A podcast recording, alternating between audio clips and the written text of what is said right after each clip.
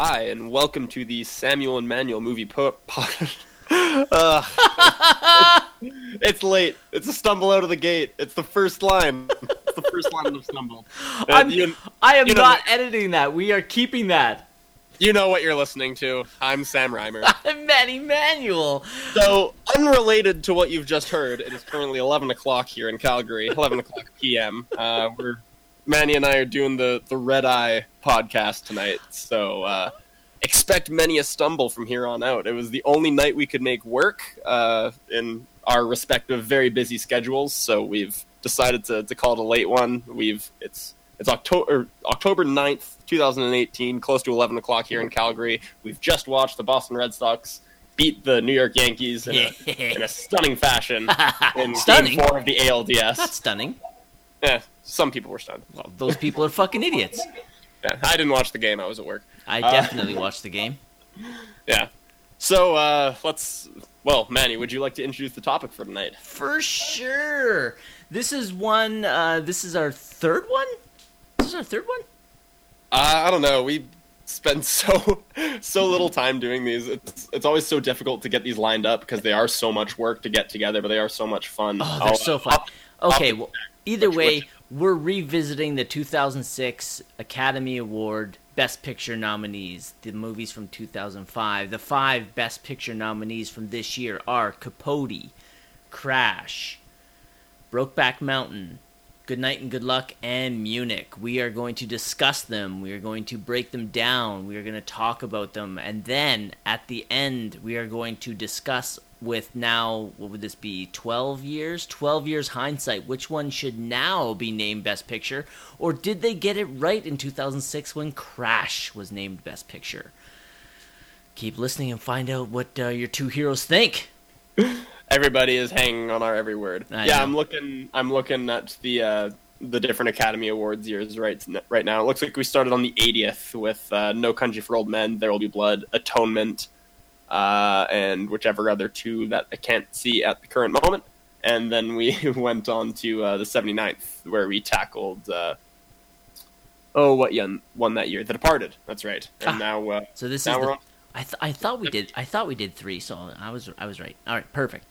I can't believe we've only done three of these things. Each one feels like it's just so much work. I'm surprised we've only done that few, and they're uh, they're cornerstones in our lineup. I know, and this is like we're trying to make them cornerstones. yes, um, because we love doing them so much. But yeah, it, they are da- they are daunting. But I don't think uh, I don't think the next one should be that hard to get done. But we'll see. Yeah. Well, Manny and I were just talking about this off air. I'm just the worst procrastinator on planet Earth, and I just we keep delaying it because I can't find the time or don't want to find the time to watch the movies. I told him to set a deadline and I'll do it. And sure enough, I procrastinated to the last minute, and crushed out four movies last night and uh, one this morning before work. And uh, yeah, we're uh, we are ready to get it done. Should be noted, I have not seen a single one of these movies before, so I am uh, I am pretty fresh on all these. Excellent. Well, I'm I'm very excited to hear your takes on all of these. So let's dive right in. Uh, we're going to do what we always do. We're going to go alphabetically. So leading us off, Brokeback Mountain. I should uh, I should just ask: Are we doing spoiler non spoiler, or are we just spoiling No. it right out the gate? Oh yeah, we should definitely talk. Right now, we're spoiling the shit out of everything. We're not going to do spoiler non spoiler. We're going to talk about every aspect of these movies. We're going to spoil the shit out of them. So if you haven't seen any of these five Best Picture nominees, I suggest you turn off this podcast now. Oh, maybe maybe like watch three of them. Well, you'll figure out which three by listening. No, I four, uh, four, four Four. movies. Interesting. Interesting you said three, because I would say four. Okay, so let's dive in. First up on our docket is Brokeback Mountain. It was directed by Ang Lee. The writers, it was based on the story by Annie Proulx. Uh, screenwriters are Larry McMurtry and Diana Ossana. It had an 87 Metascore. It had a minuscule budget of $14 million. It made 83 in the U.S. and it won 101. It it gained 178 worldwide. Uh, at the Oscars that year, it won Best Director for Ang Lee, Best Adapted Screenplay, and Best Score. It was also nominated for Best Picture, Best Actor for Heath Ledger, Best Supporting Actor for Jake Gyllenhaal, Best Supporting Actress for Michelle Williams, and Best Cinematography. Uh, Sam, You've never seen Brokeback despite its cultural relevance and all of that. Tell us your thoughts after watching Brokeback for the first time. Yeah, so uh, I've sort of felt a little bit guilty for having not watched this movie for a long time because I know it is such a cornerstone in uh, in American cinema. It's just one of those movies I feel like you can't really find an excuse to watch. Like what? There's there's never a night you're just like, hey fellas, like let's have a couple of beers, uh, maybe uh, put, put on a movie, let's put on Brokeback Mountain, sort of thing. It's just not really a social sort of movie. It's a very intimate, personal movie, and I never really found the found an opportunity to or an excuse to watch it. Now, having watched it, I feel really guilty because this movie is incredible. Um, I I guess I shouldn't uh, spoil where it lies in my ranking, but I'm sure it won't be a surprise to you or uh, or the listeners. You have something to say? I did actually. The one thing I forgot, I forgot to say the plot synopsis before we dump, before we Oh, jumped in. please, So the plot all means, synopsis is the story of a forbidden and secretive relationship between two cowboys and their lives over the years. I'm sorry, Sam. Please continue with your thoughts on the film. Uh, one thing that I will say that I didn't really expect, but maybe I should have from a movie about gay cowboys made in 2005. Like, obviously, this was a controversial movie when it came out. Even in, in some respects, it's still controversial today. It's pretty watered down. It's not really. If you compare it to something like Moonlight, it's really. I mean, there are more straight sex scenes than gay sex scenes in this movie. Like, there's, I think, one gay sex scene. There's maybe a couple of gay kisses, but uh, overall, most of them are opposite sex. Uh, most of the scenes that we see in this movie, so it, it's relatively watered down. Um, and I mean, at the time, it probably had to be. Um, I, I can't really criticize it for that, and I'm not criticizing it for that. It's just something I maybe uh, didn't expect with you know whatever it is, 13 years hindsight. With all the hoopla surrounding Yeah, Brokeback, like- I bet I, it's I so- bet you since you hadn't seen it, with everything that everybody talks about now, seeing it, I bet you, especially someone of your generation, that because for you, you really enjoyed um, "Call Me by Your Name" uh, and Yeah. Moonlight. So seeing this, you're you're probably looking at it now as like, I don't see what the big deal was. Yeah, that's exactly it. Not in regards to its cultural relevance, but Yeah. the actual stuff depicted on screen. Yeah, as far you. as as far as where the controversy is concerned, I mean, you I think leading into the I think I asked you leading into this movie like how how graphic does it get, and you described the scene where they have sex for the first time. I'm like, really? And no, that that can't be it. And it's just so tame. It's so nothing, and like I can't believe people are getting bent out of shape about this. But uh, I people, so you would have been what eight when this came out? sorry. You would have been eight years old, nine years old. Uh, yeah, pro- just if it came out in 2005, I was uh, eight, turning nine. There was massive controversy over this movie. Yeah. There was there was a couple theaters in, um, if I'm not mistaken, in Utah that actually refused to show it. Yeah, and defending their traditional family values, Uh-huh. which you know is ironic from the state that has the highest Mormon population on Earth, but that's okay. um, I actually remember this movie coming out, and uh, my parents uh, talking about it and watching it. I was watching the Oscars this year with my parents when Crash won. Um, spoiler alert: if you're still watching the Oscars from 2006. Uh, but yeah, I, I remember all the hoopla surrounding this movie, and uh, I definitely didn't see what it was all about. Uh, is, in terms of the controversy, the the movie itself was quite good. I, I was also interested to see um, that I found the least interesting parts of this movie, at least in the early stages, to be when they were together. The, where the movie gets interesting, or at least where it gets most interesting for me, is where they're apart and they have to hide their true selves and the length that they have to go to to appear normal. And the movie is really about, in my eyes, just the the double, basically the double lives that they're lead, leading, and how they have to put on these straight personas, and they have to they have to play the game, they have to raise the family, they have to marry the pretty wife, and they just are they're hiding who they really are the entire time, and that's sort of where uh, the interesting interestingness of this movie sort of uh, came through for me. Because at the beginning, it's just so, it's all well and good. It's like, like everything's fine. They're just in love, and like don't get me wrong, it's passionate and it's emotional, but there's not really a conflict there. Yeah, If that makes sense. I, I, I don't disagree. I, I agree. Like the the building up towards their love and, and their passion for one another is is fine and it's done well. But the crux of this movie and the power of this movie is how these two men have to hide who they are and pretend to be people that they're not, basically so they don't so they're not killed.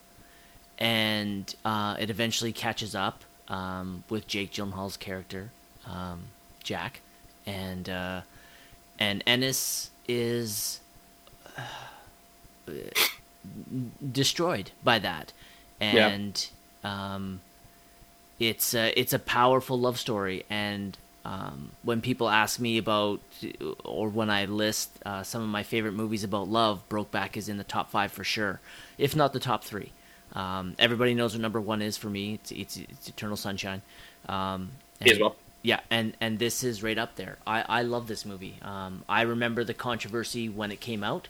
Uh, I went and saw it in the theater with one of my best friends, Ray, uh, who is gay. Uh, that's not a spoiler. Um, he, It's uh, not a spoiler that Ray's gay. yeah, it's not a spoiler that Ray's gay. Ray's very gay, and anybody that knows him knows that he's gay. So that's no Well, spoiler. now I feel like I don't even need to meet him, Manny. Damn. you- I know, right? Because that basically that sums up who he is as a person, right? if you call someone gay, that that that says who they are as a person. You don't need to know anything Totally. else. Totally. yeah. Oh Jesus! I, I'd like to state clearly that we are kidding about this. By the way, Yeah. there's certain jokes I let to play out naturally. Eh, that one I think might require a little explanation. Um, but yeah, uh, Ray and I went together, and for him, this was a seminal moment. And I'll actually, this is uh, one of the um, one of the many movie experiences I've had um, that I'll never forget. Um, it was really touching. Uh, the movie made me cry when I saw it in the theater, and it made me cry uh, when I rewatched it here. Um, I love this movie, um, but I I I get it totally. It's not the kind of movie you sit down watch down watch with some friends, unless, unless they're complete cinephiles. Um, but uh, I absolutely love this movie. Um, I love, for me, um, I love the score. Uh, this score, um, I think his, I, I should look it up. Uh, his name's Gustavo something. Um, but the score to this movie is one of my all-time favorite scores. Uh, Gustavo Santa Santaolalla is that what it's? Yeah, something like that.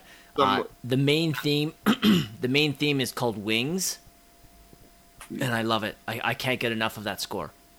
Yeah, um, I that's one thing I definitely noted. Uh, the the acoustic guitar and the the old time, almost sort of uh, John Denver feel of the of of the score in this movie. I definitely enjoyed it. Like all of the movies this year, there there are some years where I haven't even barely noticed the scores, or but I noticed the music a lot in all of the movies this year. It was uh, it was quite a good year. Yeah, with these ones, yeah, yeah, I, t- I totally get it. Um, couple things I want to, uh, a couple things I want, to I guess, trivia notes I have about this movie that I'd like to share before we kind of dive in and break it down a little bit more. Um, this is one of Daniel Day Lewis's favorite films. Uh, he cites the reason for this as being Heath Ledger's performance. Uh, after Ledger's death, Day Lewis dedicated his SAG award for There Will Be Blood to Ledger's memory, mentioning in particular the final scene in Ennis's trailer being as moving as anything I've ever seen. Uh, I totally agree. That final scene kills me every time. Um, some of the actors considered for the roles um, were Josh Hartnett, Colin Farrell, Matt Damon, Billy Crudup, and Ben Affleck. Um, and then uh, during the this was filmed uh, in your area, my friend. It was filmed in Alberta. Really, Yeah, I could. You can totally tell it's Canada. It ain't Montana. Oh, that yeah. that's definitely Canadian Rockies they're in. Uh, but people in your area may like this little tidbit I have for them. I'll be sure to share it. During the filming of the Fourth of July scenes, where Ennis beats up those two bikers, um, the crew would get the extras pumped by telling them to act like the Calgary Flames had just won the Stanley Cup. That's pretty awesome. That's pretty awesome. Um, that I scene. would, I would make a joke about that only in movies, but I cheer for the Vancouver Canucks, so who am I kidding? Uh, I cheer for hockey to die. So, um, anyways, Yes, because Manny is a bitter old man who doesn't like fun. yeah, yeah, hockey's fun. um, that scene, that Fourth of July scene, actually has a shot um, that I love. Um, it's actually shot from a little low. It's almost from the vantage point of the bikers whose asses he just kicked. And Ennis is just standing there with the fireworks going off behind him. Um, it's just this one shot that I just fucking love. It- he looks spectacular. Um, the hard part for me watching this movie is it made me miss Heath Ledger even more. This is such an incredible performance for him. Um, and it was shortly after this um, that he filmed The Dark Knight. This man was on his way to superstardom and to being probably this generation's best actor. He is undeniable in this movie, and then of course, obviously in The Dark Knight. I, I, I wish, I wish beyond wishes that he hadn't passed away. I can't even imagine the work that this man would have done if he had kept going. Yeah, um, I completely agree with everything you just said. He was really just starting to gain recognition for some of some of these roles, and this one was was really wow. I mean, the from from both sides really. If if there's a silver lining in uh, Heath Ledger's death, if, as difficult as it is to find one, a it's that we got some fantastic performances while he was around, and b it's that Jake Gyllenhaal still exists because he. Uh, in this movie is quite good, and in my opinion, is one of the most underrated actors in Hollywood today. Uh, even even you know a decade and some change after this movie was made, he is amazing in this movie. He's amazing in Prisoners. Uh, Nightcrawler we talked about uh, in the previous episode. Um, I haven't watched Enemy, but I've heard that's an incredible movie. Um, he's just like great performance after great performance, and like Hollywood, just not he's just not getting the recognition. It kills me. Dude, I, I cannot agree more. Uh, it's so funny you said that because I was literally just about to say the same thing. I believe that Jake Gyllenhaal is criminally underrated as an actor. I, I agree. His performance in here is un, unreal. Um, these two are just at the fucking top of their game, uh, and it shines because of the screenplay. It gives these two men an amazing arc and an amazing story to share. Uh, just two amazing roles. Um, yeah, I agree. He, they're both great. Uh, Michelle Williams, uh, once again, just fucking slamming a, a, home run with the minimum scenes that she gets, just like the nomination she got for uh, Manchester by the Sea. Um, yeah. She's just a powerhouse, and she will get that Oscar one day because she is drop dead amazing. Um, was it uh, Viola Davis that she lost to in the uh, for Best Supporting Actress? Yeah. For, yeah. Who technically that... should have been a lead, but whatever.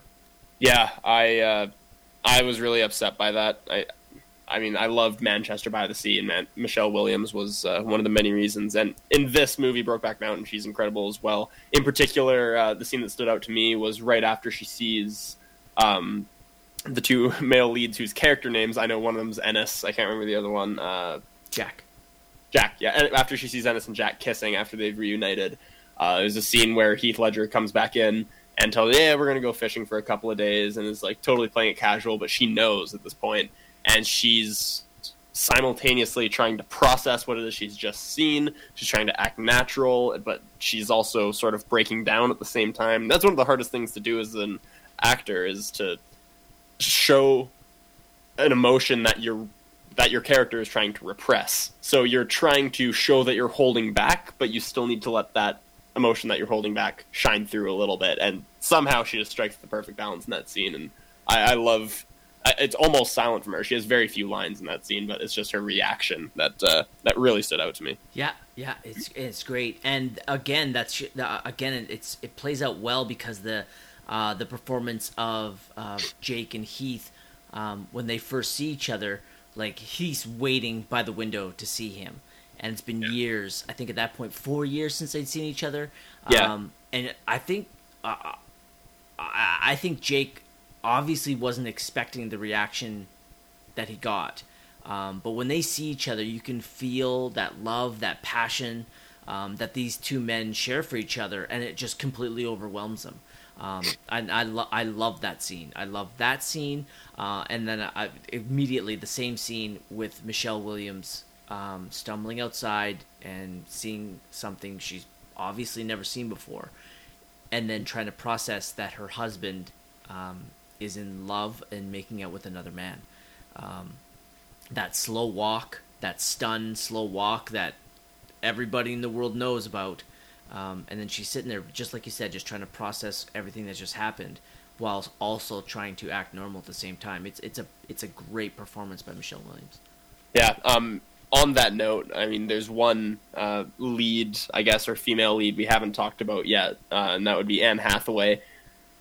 She's good right? Like yeah. she's like I don't know. I maybe again it's sort of another case of someone's good performance being overshadowed by great ones.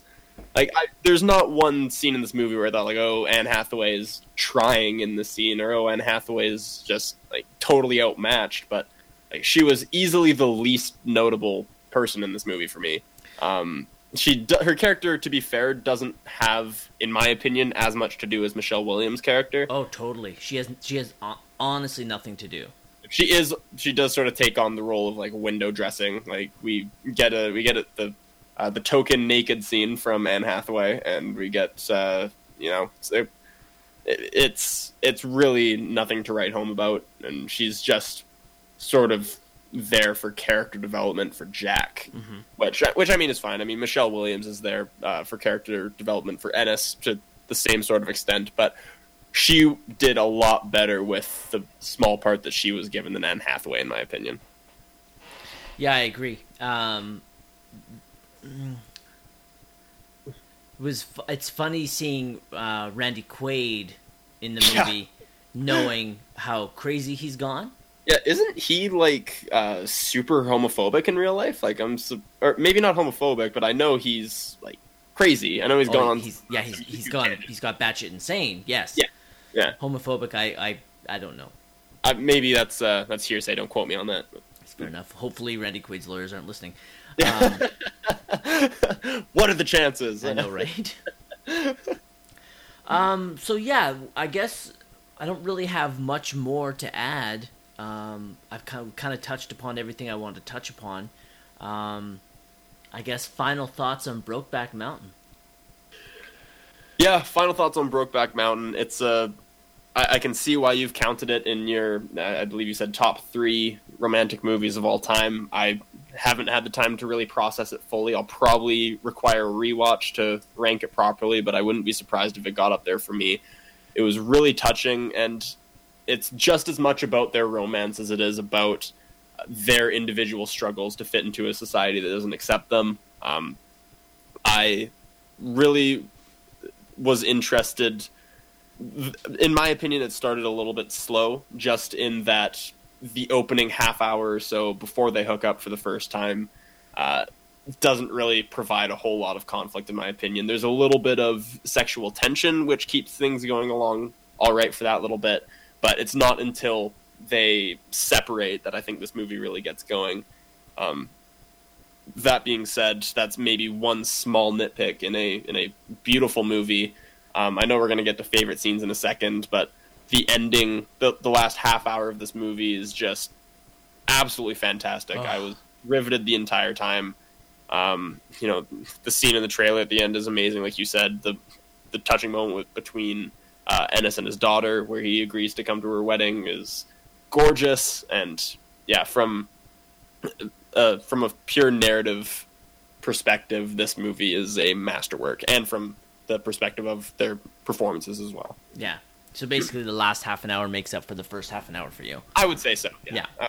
Uh, I would agree. Uh, Brokeback is a brilliant film um, by a brilliant director. Ang Lee is absolutely spectacular. Um, the man is a is a genius uh, in the medium of film. Um, I I love I love Brokeback, um, and I agree. I can understand it. does start a little bit slow, um, but basically, yeah. After they basically after they come down off of Brokeback Mountain, the movie really picks up and really begins to shine and show why this is considered such a monumental film that it is. Um, yeah. So, uh, favorite scene for you, my friend? I mean, it's it's pretty clear. It's uh, it's. I wish I knew how to quit you. It's uh, the famous scene, and it feels like such a cop out to even say.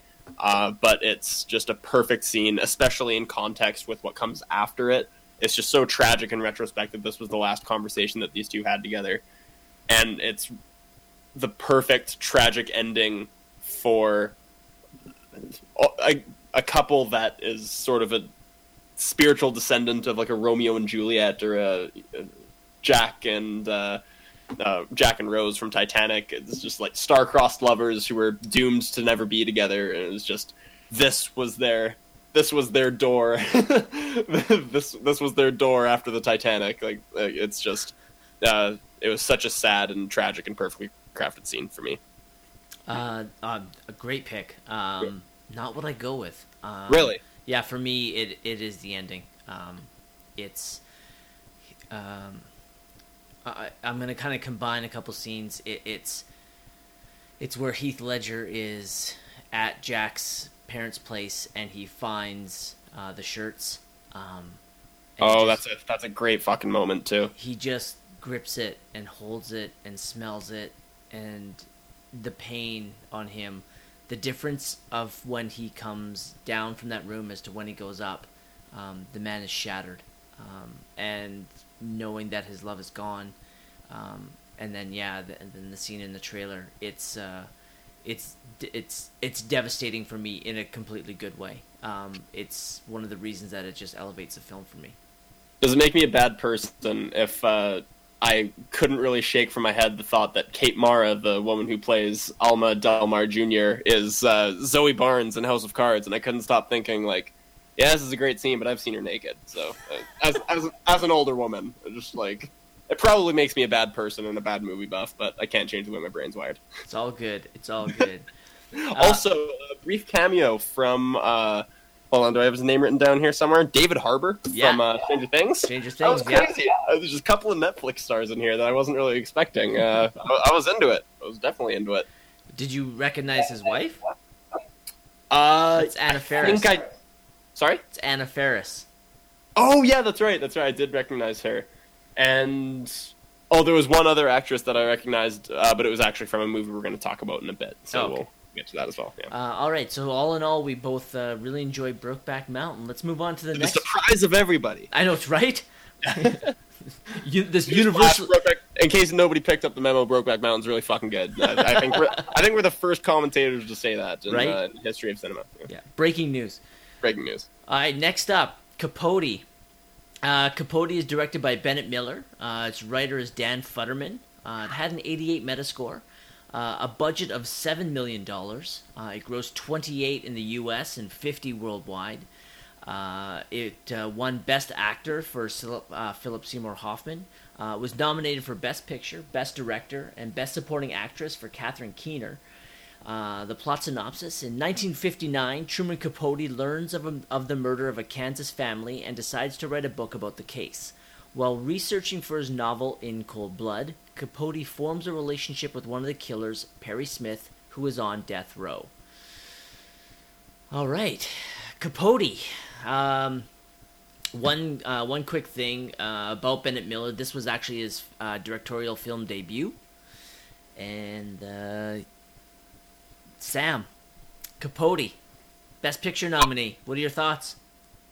So, uh, I, I will say the best way to enjoy Capote is just to block out everything that is not Philip Seymour Hoffman. If you just put on blinders, if you give yourself a little bit of tunnel vision and say, okay, I'm just going to focus on this one guy in the center of the shot here, this movie's really good.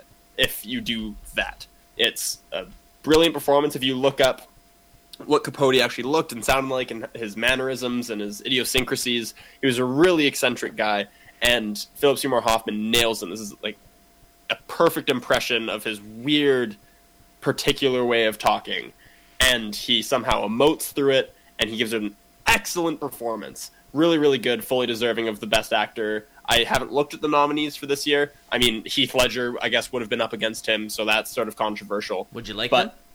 I would like them, yes. Okay.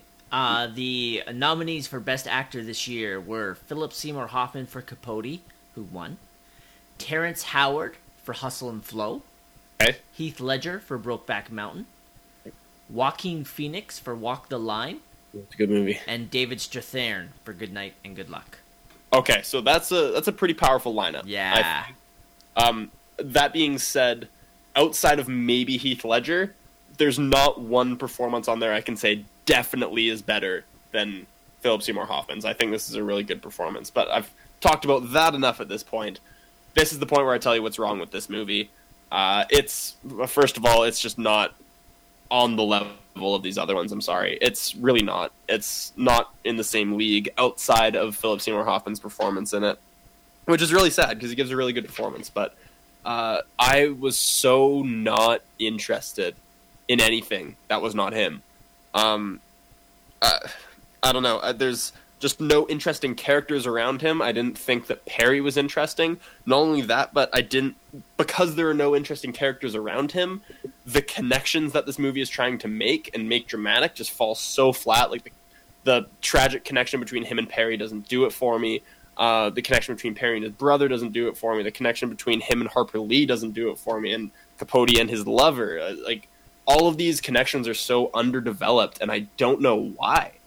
I, I don't know why. And you, you said this movie was nominated for adapted screenplay or uh, original screenplay, or uh, was it nominated for any of those categories? No, just picture, Okay. director, and supporting actress. That's no surprise to me, honestly, because uh, I don't really know what the writers were doing. Because it's like they sent, spent so much time and effort developing the character of Truman Capote, and they didn't even. Honestly, he's not even that developed of a character. The performance is just that fucking good. Yep. Uh, and every all of the connections just fall flat. It's just that's why if you watch with tunnel vision, just look at Philip Seymour Hoffman. It's a really good movie, but as soon as you expand your blinders to include the entire screen, I I really didn't find it all that interesting. To be completely blunt with, with you, I didn't find it interesting. I on again, once again, my friend, we completely agree. God, the Um, show's so boring. We just agree about everything. I know. um, let me propose this to you. Do you think? Do you believe that Bennett Miller got a Best Director nom because of the performance he got from Philip Seymour Hoffman? it would not surprise me in the slightest. Because be. I did not find the camera work or anything else in this movie to be noticeable or substantial in any way. Yeah, the uh, the writing that I was talking about, and specifically the characters and the connection between those characters, is one of the only aspects I found actively bad. Everything else I found unnoticeable or mediocre, I guess at best. I honestly don't know how this got nominated for Best Picture. Yeah. I, I agree. Outside of the performance by Philip Seymour Hoffman, and that's probably why it got nominated for Best Picture, because he's got to be in what, like ninety five percent of the movie. Is there Yeah. like maybe four or five scenes that he's not in? He is, he is undeniably fantastic. Mhm. Um, looking back on that Best Actor race, which and I don't mean to be sexist, but usually the best actor race is usually the best race every year, with the exception of being last year's best actress race because last actu- last year's best actress race was fucking phenomenal. Which is so strange because there are so many good roles for women in Hollywood. Yeah, right. Who were the best actresses that year? Let's see: yeah, I have no idea. Reese Witherspoon, Walk the Line; Judi Dench, Mrs. Henderson; Felicity Huffman, Transamerica; Keira Knightley, Pride and Prejudice; Charlize Theron for North Country. Ooh, your girlfriend Charlize is up for an award that year. Yeah, she'd already won, so I knew she wasn't gonna. And her Fair. and I actually went and saw North Country only because she was in it, and it was a good movie. And Oh. her nomination is well deserved, but I knew she wasn't going to beat Reese. Everyone wanted to give Reese the award. Anyways, Yeah, Manny knew everything. Surprise, surprise. He, are you bitter about something? You, uh, we'll get to that. all right. That- Um, but really, like, there's nothing really that we can talk about in this movie outside of Philip Seymour Hoffman. It is an outstanding performance. Again, if you don't know who Truman Capote is and you watch this movie, you will be stunned and unsure what the hell Philip Seymour Hoffman's doing until you actually see and hear footage of Truman Capote, and then that just elevates this man's performance to another level. He nails him perfectly. Um, I actually forgot that Catherine Keener was even in this movie. Um, Catherine Keener was on a huge role. She was just kicking ass and taking names on, screen uh, at this time, and she gives a, she does give a, a a good performance. Uh, Oscar worthy, mm, I don't know. Nomination worthy, sure. Um, she's she's for for me, Catherine Keener is like the embodiment of a strong woman. Um, she always comes across as really self confident um, and very sure of herself, much like the character she played in Being John Malkovich. Um, not afraid to stand her ground. Uh, I don't know much about Harper Lee, um, but I liked Catherine Keener in this movie, but she doesn't really have anything to do. Um, No, I would sort of put her performance. It was like what we were saying about Anne Hathaway in uh, Brokeback Mountain. It's not that she's bad or anything. She just is sort of.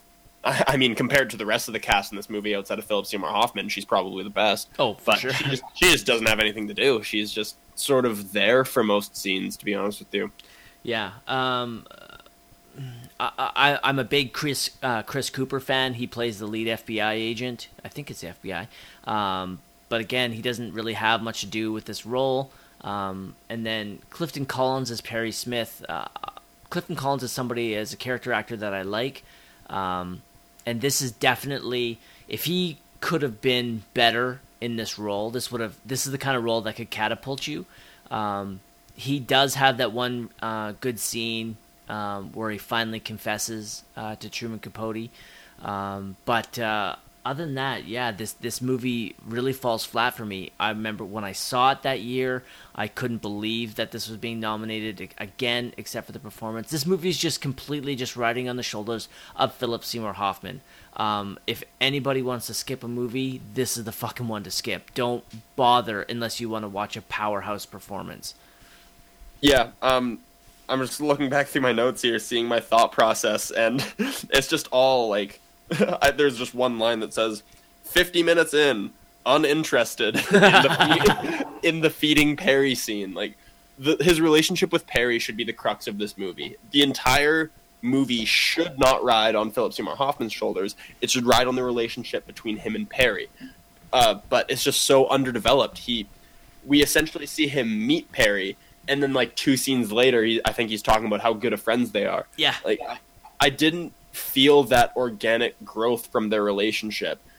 The entire time, the movie does just feel like Capote's using him, and I don't.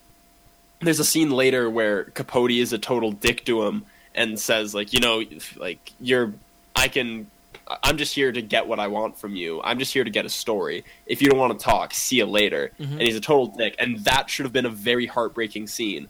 But all it felt like was Capote being a dick. Yeah, that was all it felt like, and it was because the relationship with Perry was so underdeveloped, and the performance, unfortunately, was weak from uh, the actor whose name I don't Clifton have. Collins. Yeah, exactly. It's just really upsetting because that honestly could have made that could that made or break made or broke the movie right there in my opinion was if the relationship with Perry is interesting and has stakes uh, it you know it it could have been interesting but the entire time Capote is hoping that Perry dies so he can have an ending to his novel and it just makes it so difficult to get invested in their friendship while one of them is hoping the other dies. Yep in my opinion. It, like we should have gotten more inner conflict from Capote than we did. We do see him uh, ha- be bedridden for a few scenes, but it's more over the guilt of a decision that he's already made rather than agonizing about the decision that he's made. Like he does a pretty shitty thing. He tells him that he's got he's exhausted his options for lawyers uh, to save his life, to mm-hmm. save his friend's life he tells him that he's exhausted his options and there's no lawyers that will help them, then that's just flat out not, not true. He he flat out lies to his friend. Yeah. And I think we saw more of the guilt from that decision rather than the suspense leading up to that decision, and that was probably another writing mistake and maybe a directorial mistake in my opinion. Yeah. There was just no stakes at any point in this movie for me. Yeah, I agree. This uh, this is this is easily one of those ones that got nominated that I don't know why it got nominated. Yeah, this, this one's a head scratcher. Um, I've, side note, I'm not. I don't have the movie list in front of me. Surprise, surprise, because I'm the least prepared person of all time. Uh, but is there any? Were there any other movies this year that you felt got snubbed for uh, for the best picture nom? Uh, no, but you know what? Um, I will definitely take a look. Um, yeah. Look a quick. Uh, we'll definitely kind of taking a look uh, mm, let's see here. Oh, well, one that I loved. I, I couldn't say it should have uh, it should have uh, got nominated for Best Picture, but it's a movie that year that came out that I loved um, was Cinderella Man. Um, okay. I know one that uh, a lot of people felt got snubbed was A History of Violence. Um, right. Yeah. Junebug was another one uh, that people talked about. Uh, Syriana um, was another one uh, that a lot of people liked that year. Uh, the Constant Gardener, uh, I haven't seen, um, but uh, a lot of people talked about it. Uh, Man, this is not a very good move or year for movies, is it? I'm looking through some of these right now, and like, so few of these have had like lasting cultural impact. There's Brokeback Mountain, I would argue the Forty Year Old Virgin has a lasting cultural impact. Mm-hmm. Um, Batman Begins, maybe, but outside of that, I mean, Star Wars Episode Three, Fantastic Four, uh, the worst Harry Potter movie, The Goblet of Fire. Well, Walk the Li- Walk Potter. the Line could have gotten a nomination. That was a really good movie. Um, Very true. There, there was a lot of uh, a lot of talk about uh, Memoirs of a Geisha, but it ended up not being as good as people hoped. Pride and Yeah. Prejudice. Um, but yeah, I think I think the snub for me it was either for me personally was either Cinderella Man or um, or Walk the Line. Um, I, I'm a I really like Cinderella Man a lot. Um, Yeah, I like that movie too. That's a really good one. um, so for me, that was that was the one that kind of got the snub for me. Um, Okay. But um, uh, a- couple little pieces of trivia: uh, Sandra Bullock was actually considered for the role of Harper Lee, um, but she ended up playing Harper Lee in the other Truman Capote film, uh, Infamous, which came out Oh. the following year. Um, and that's it. Nothing else interesting, even in trivia for this movie. not, not really. Not really. I couldn't. Uh, I this this movie was just one massive scoop of vanilla ice cream. I just really couldn't uh, dig up uh, a lot of really cool things about it, but also I really wasn't that motivated because it was the least interesting of these five films for me. Okay, so what about um, uh, I talked about interesting cameos in uh, Brokeback Mountain. The one that I uh, thought was in Brokeback Mountain, but I realized was actually in this film, Capote, was uh, I don't have the actress's name. Uh, it was the woman who plays Holly in The Office. Uh, I'm trying to figure out who exactly. Uh, Amy Ryan. Amy Ryan, who plays Holly in The Office, is uh, the wife of whoever plays the homophobe father in American Beauty. Oh, that's Chris Cooper. I love Chris Cooper. Yeah. So uh, I obviously recognize him from American Beauty, and his wife uh, is played by a woman named Amy Ryan, and she has uh, she has a role in The Office for a while, and Ah. she plays a rather eccentric character. But I digress. Yeah. Obviously, you have not seen The Office, much to my disappointment. Nope. Uh. and much to T Bone's disappointment. Yeah.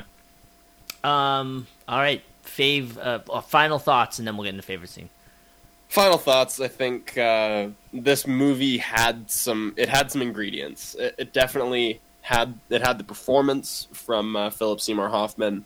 It had the groundwork for what could have been some really interesting uh, dynamics between uh, a bunch of different characters, but especially between Truman and Perry. Um, and it didn't quite cut it. I thought a lot of the relationships were underdeveloped. A lot of the side characters were underdeveloped. Um, a lot of the plot, in my opinion, um, I, I know this is based off a true story, but it was just revealed in such an uninteresting way to me. It really fell short in a lot of ways, and I can't ever see myself rewatching this movie. It was, to be honest with you, I know that casual movie fans will often say that Best Picture nominees are always dull or they're they're boring and artsy, but this is this is a boring movie. This is a pretty damn boring movie.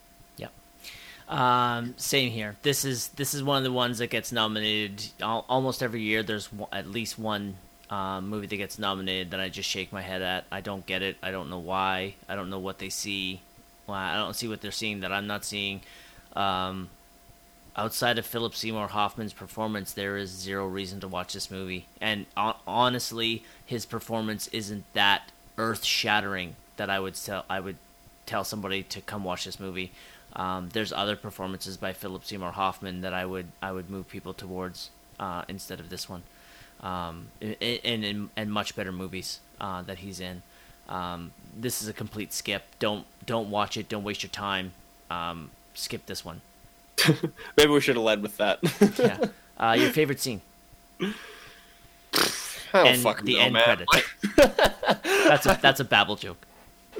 Ugh, yeah, I actually didn't hear the joke. But, I said the end credits. That's my favorite scene. yeah, true enough. Um, No, it wasn't that bad. I, I, I would I would rather watch this than Babel. I think I would rather watch this than Babel too. Babel was pretty fucking bad, but uh, I don't know. Um, I'm looking through my notes here, and I'm not noting anything. Maybe, maybe the reunion with Perry at the end. I guess while he's on death row, or Well, maybe Like right when he's about to go get like executed. right when he's about to get executed. I thought the acting in that scene was quite good, as well as when Perry actually gets executed and uh, Capote has to watch. Uh, I thought those those moments were pretty heart wrenching, and I felt uh, twinges of emotion in my uh, dark emotionless core uh, when that happened. Um, other than that, the movie was sort of meh. It was all right. Yeah. Uh, for me, uh, I actually my favorite scene is where Perry breaks down and confesses to Truman um, Oh. about what happens, and then and then you find out exactly what happened uh, in, uh, in in the house when him and uh, the other guy murder the family. Yeah, you know what? Scratch mine. That was the best scene. that was the best. And in fact, I'm looking through my notes right now. I, I'm, it's all in scribbles because I was watching the movie as I was writing. I literally looked right past the line that, see, that says "Best scene is Perry t- talking about the murders." Did I mention it's close to midnight where I am? Yeah. Oh well. Uh, yeah. So that's Capote. All right, moving on. Next film up is Crash, uh, directed by Paul Haggis. Writer is Paul Haggis. Uh, it's got a 69 Metascore. Uh, it won Best Picture. It won Best Original Screenplay, and it won Best Film Editing. It was also nominated for Best Supporting Actor for Matt Dillon, Best Director for Paul Haggis, and Best Original Song. It had a budget of 6.5 million. It grossed 54 in the US and 98 worldwide. The plot synopsis Los Angeles citizens with vastly separate lives collide in interweaving stories of race, loss, and redemption. So, Samuel, this movie Crash has a sordid history in retrospective, as a lot of people think that this is the worst winner of Best Picture of all time. You've never And- seen it. Yep. What are your thoughts on Crash? I will say that uh, the people who think it's the best, or the worst Best Picture winner of all time are incorrect because that is still Shakespeare in Love, uh, Nice. uh, which I have seen. Uh, watched in English class in grade ten. Uh, definitely a skip in that one, but obviously we'll get to that one when we get to 1999. I I guess fucking cannot wait to get to that one. I'm gonna shit on that movie so hard, but we will get there. I'm almost excited to rewatch it, but I digress. Um, uh, as far as Crash goes, as far as it being the biggest upset maybe of all time, also can be argued, but uh, Most people Shakespeare in say Love. Yeah, Shakespeare in Love again uh, probably takes that title in recent times, but most people, including myself, were also not alive in the 1940s when Citizen Kane lost Best Picture to some movie nobody gives a shit about anymore. Uh, so this movie definitely, I don't think, gets the top nod, but it's on the podium. I think it's definitely one of the bigger upsets, and I was. I won't say I was disappointed by this movie because I had low expectations. I knew it won Best Picture, but I also knew that it was, you know, it had the reputation that it did. Um, it was fine, you know, it was, it was good. Um, I definitely didn't. What I didn't get from it was a whole lot of subtlety, in my opinion. Um, it's it's pretty ham-fisted in its portrayal of racism, in my opinion. Just, there's a lot. Pardon the pun. It's it's a, such a shitty one, but it's pretty black and white in this movie. Like the line is drawn pretty clearly. Like these are the good guys and these are the bad guys, and it, it seemed a little elementary at times to me. In my opinion, that might be controversial, I guess, but you know it, that's not to say this movie's completely without merit. It has some good performances for sure. Um, it has some interesting plot lines, I think. Uh, in particular, the ones with Don Cheadle. Um, I was almost sort of rolling my eyes right out of the gate with this one. That little fucking monologue that Don Cheadle gives at the beginning is so pretentious. It's so pretentious. Oh my god. The little like sometimes I think we crash into each other just to feel a little connection. Fuck you. Like it's not people crash because they like his his wife. I know it's played a little bit for comedy there when she says I think he hits his head. I, I don't think we crash because we missed connection. I think we crashed because we got in a fender bender. And I'm like, yes, thank you. but it, it's sort of played semi seriously, so I, I don't know. That that moment sort of rang rang weak for me. But I guess if we're, I'll give you a chance to talk here. But uh, o- overall, I it was fine. Like it was pretty much exactly how much I expected to like this movie. It wasn't fantastic. I don't see this movie. You know, if, if they revote, which I think they have a couple of times, actually, uh, this movie does not win Best Picture again. It just doesn't. It hasn't aged particularly well. It's not particularly subtle, but there's some interesting moments and some good performances, and definitely more redeeming qualities about it than Capote.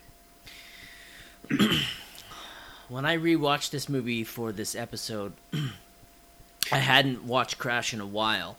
Um, I remember going into this Academy Awards not even thinking that this movie had a shot. Um, I pretty much had Brokeback winning everything. Um, when they called this name, I was stunned. Um, rewatching it, um, I enjoyed it uh, uh, more than I anticipated. Um, it was, is it subtle in its messages? Sure isn't. Uh, that um, uh, winning best original screenplay is is a hard sell for me. I don't want best original screenplay. Yeah. Fuck. Ugh.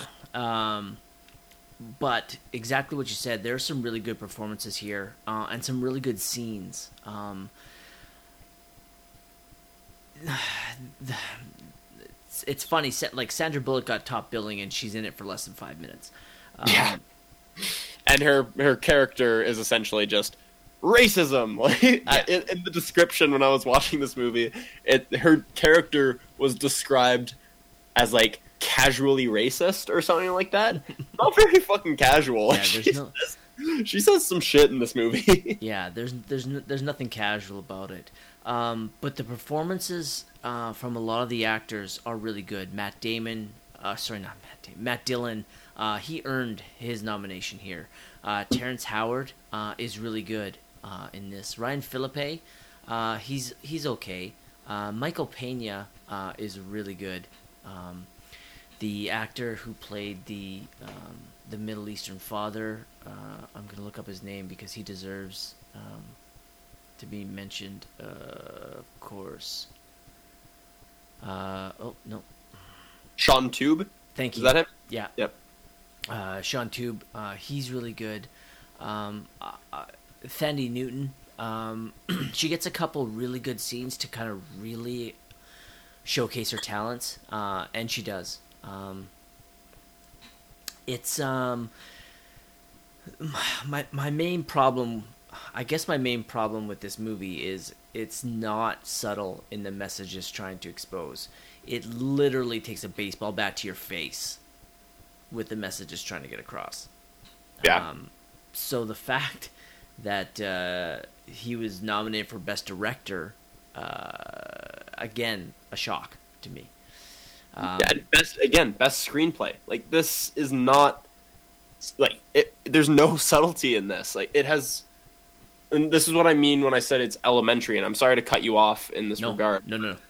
Like the the message of this movie is just, in my opinion, that the cure for racism is love, or the cure for hate is love. Which fine, great message, but it's just so. Again, it's black and white. I, I hate to keep saying that, but it's just the the solution this movie provides to people who have uh, hatreds towards them is to just meet it with love. It's like, hey, people of color, the only reason white people are mean to you is because you're not nice enough to them. Like, it sort of feels like that of, at times Mm-hmm. a little bit, and it comes off as just so patronizing. A little, Oh, it's, just it's written by a white male. yeah, right. Like he's like, this is what I think the solution is. Black people, listen to me. It's just, ah, it's if if the whole thing just feels so gross. It feels so like I don't know, packaged and processed. It, it, it makes me. This movie just makes me uncomfortable with how obviously obvious it is. Yeah. I don't know if that makes any sense. Yeah, I, I get that. For me, the what really what elevates this movie, um, uh, like we said, the screenplay is pretty weak. But anytime, it, it's actually funny because the more I think about it, the performances in this movie that a lot of the people give are really good. But it's their reactions to things going on, so it has nothing to do with the screenplay. It has to do with the actors themselves and their skill. Um, you know, like the scene, the scene where Matt Dillon is frisking Thandie Newton, and Thandie Newton and Terrence Howard's reaction to what's going on, their performances on their face tell the story. That was Uh, actually a really good scene. It was I a fantastic scene. didn't like how they allowed us to cheer for Matt Dillon's character after that. I, I didn't like how he was turned into a hero. Yep. I thought he was sort of an irredeemable piece of shit. Yep. At that moment, especially with the context of him talking to his uh, young partner who requests a transfer, and he basically lectures him like, "Oh, you think you're so much better than me because you've been on the job for a short time and you're not groping and sexually assaulting women?" Like, yeah, I do think he's better than you. You're a fucking asshole. Yeah, him him being redeemed yeah, again. It's a it's a white male writing the screenplay. Yeah, Um, he def- yeah, he felt up a black girl, but he just so happened to arrive on the scene when she was in danger and saved her. So, so he's fine now, right? It's like, okay, yes, he's a hero and he saved her, but you can be a hero and be an asshole. Like, this guy's a like, he did one heroic thing, yes, but he did it. I don't know. I, I think even more powerful of a moment there, and this is just off the top of my head, and it's probably a stupid idea. What if she, like, she, when he first sees her, she rejects uh, the opportunity for him to pull her out and goes crazy? What if he missed the opportunity to save her life because she refused to be touched by him again? Mhm. What What if she died because of that? Would that not have been a more powerful moment? I agree, one hundred percent agree.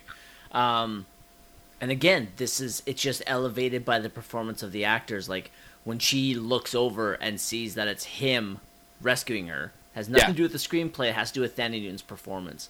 Yeah. Um, I, you know, another example is again we're spoiling the shit out of it, but the scene where Terrence Howard has decided that he's probably just going to allow himself to die with a, w- by forcing the police to kill him Mm-hmm. and his his performance the the the look of anger fear and frustration on his face um, and Ryan Phillippe is trying to talk him down again it's just it's just elevated uh, by Terrence Howard's performance um, but it's the performance not the screenplay because he's not he's not saying he's got he has some dialogue but it's it's the way he's acting and the and his body language and the look on his face um, that really sells that scene not the dialogue. It, this screenplay is weak, and this directing. Well, the, I, I shouldn't say the directing is weak because he gets, he does get good performances um, from his actors, um, but uh, this screenplay is fucking brutal. in my opinion, the most interest.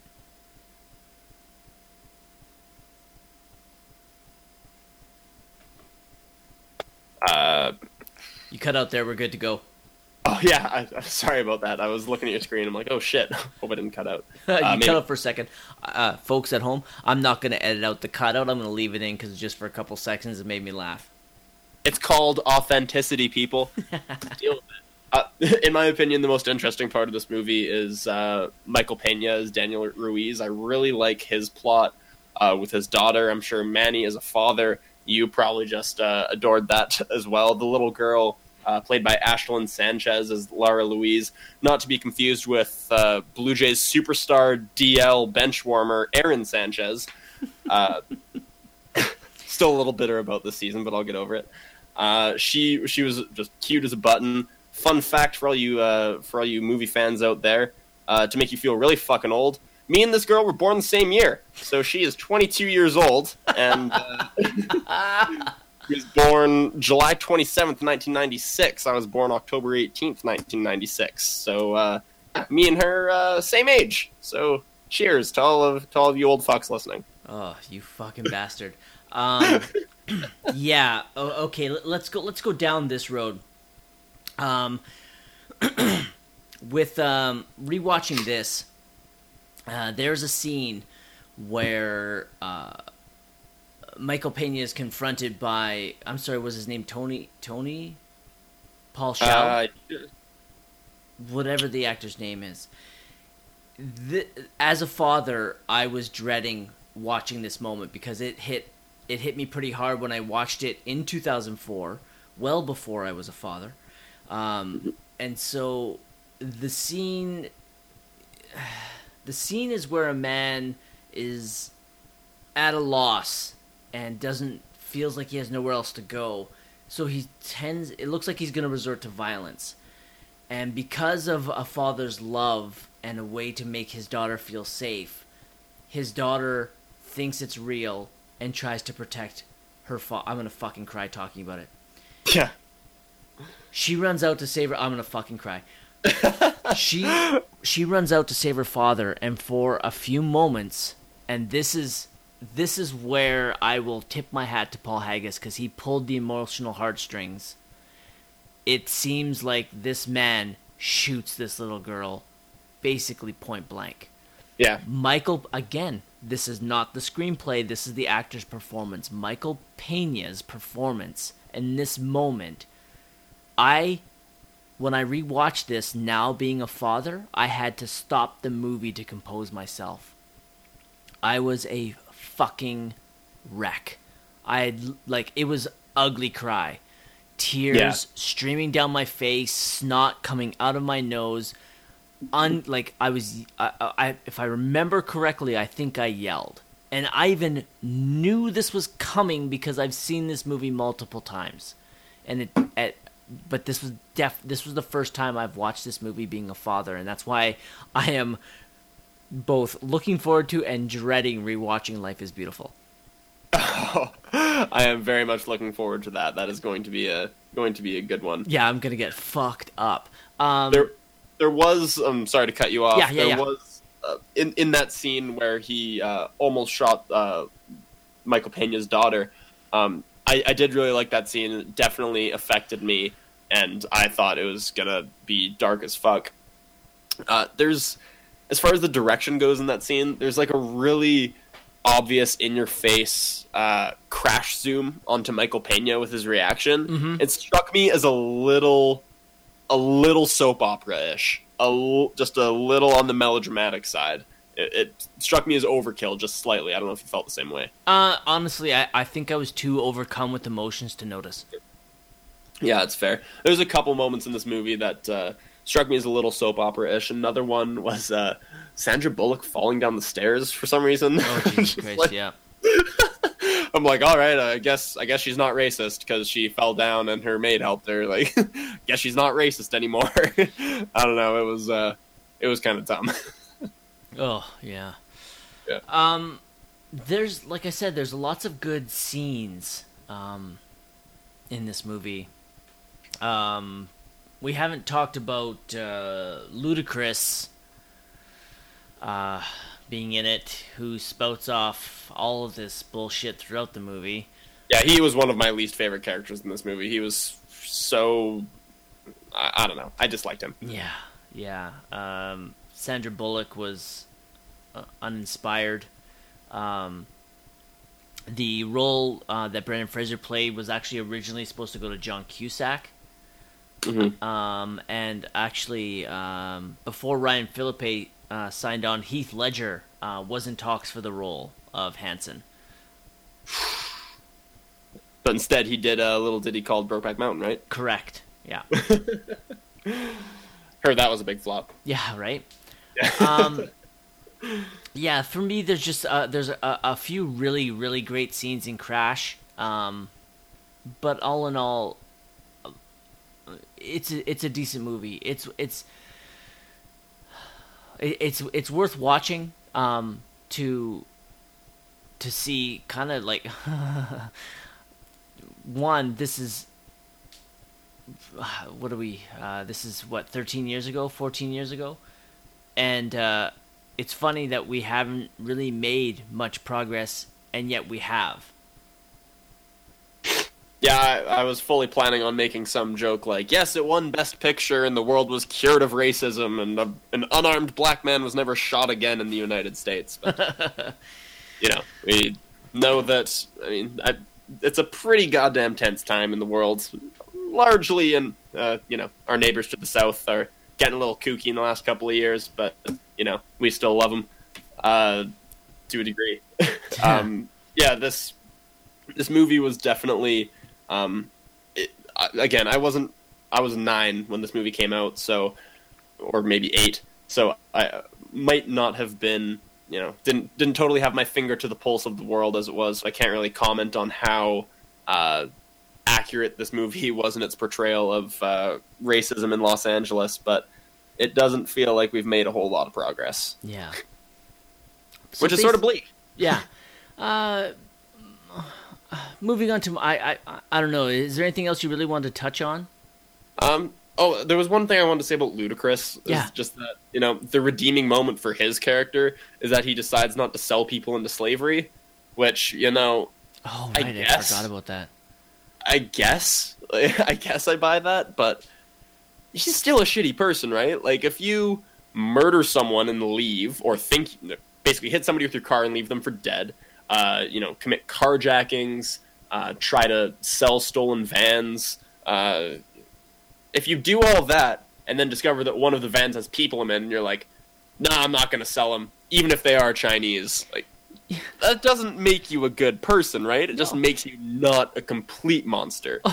But you, he drops them off and just leaves them in downtown Los Angeles. That makes you a good Oh, person. Fucking, fucking thanks. Our life's great now. Yeah, like if, he was like like obviously he can't just take them to the cops, but like maybe parking it close to the police and then phoning in anonymously that this is going on might be a better idea. Uh, just dropping them off in downtown LA and just opening the door and saying, you know, check yourself, don't wreck yourself. Like Just gives gives them the airbud treatment. Just fully, just drops them off in the middle of the woods and says, "I don't want you anymore." Yeah. and just leaves them to die, basically. But yeah, great moment from Ludacris. Yeah. Good on him for for not selling people into slavery. Yeah. And again, like this is, uh, you know, I- whatever, whatever. Whatever. Um. Uh, yeah, I, I'm ready to move on to my final thoughts. yeah, please do, please do. Um, for me, Crash, um, it's not as bad a movie as the as history has kind of played it out to be. Um, I don't think it's the worst winner of Best Picture. Um, I I don't mind Crash. It definitely shouldn't have won Best Picture, but it's not as bad as people say. Uh, it's definitely lacking uh, a better screenplay. That it won is kind of sick and shows you that uh, the voters at the time were a lot of white males. And um, but there's some really good performances and some really great scenes. Um, like we said, the scene with uh, Michael Pena and his daughter, both this one and the one where he tells her that he's giving her like Michael Pena for me is probably the highlight, even though he doesn't get nominated. Like it, it's probably one because I like Michael Pena and two because I'm a father, but he is when he gives his invisible bulletproof cloak to his daughter, it's really fucking adorable and cute. Uh, and then it pays off later with the big emotional impact scene where she tries to protect him. Um, the scene where Thandie Newton is uh, sexually assaulted by Matt Dillon is a really great scene. There's just a, a good collection of really good scenes throughout this movie. It's just not put together well enough for me to give it a best picture. But it's definitely not as bad as, like I said, as history dictates. Crash is definitely worth watching. Um, it, it, it's it's it's a it's a fine movie. You can watch it once and then never go back. Yeah, if you if you want, I, I hesitate to call it a feel good movie because it's not, but it has sort of a cheesy the the cheesiest ending that a movie about latent horrible racism can have. It has it. So I mean, it, it definitely leaves on a positive note, I guess, in a lot of its uh, in a lot of its storylines. Uh, but it's just way too ham fisted. It it's way too self congratulatory pat on the back. Hey, look at what a difference we're making, gang. Sort of movie.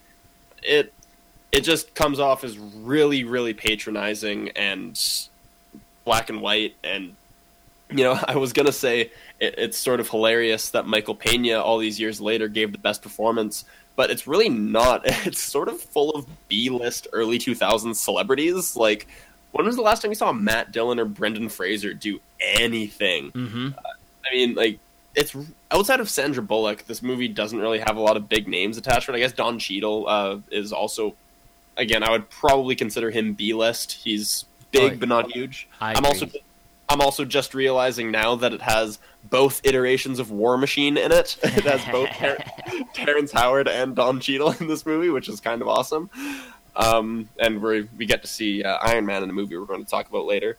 But yeah, overall, this movie is almost sort of the opposite of Capote. Capote had one excellent part and then a lot of other pieces that were not fully brought to fruition.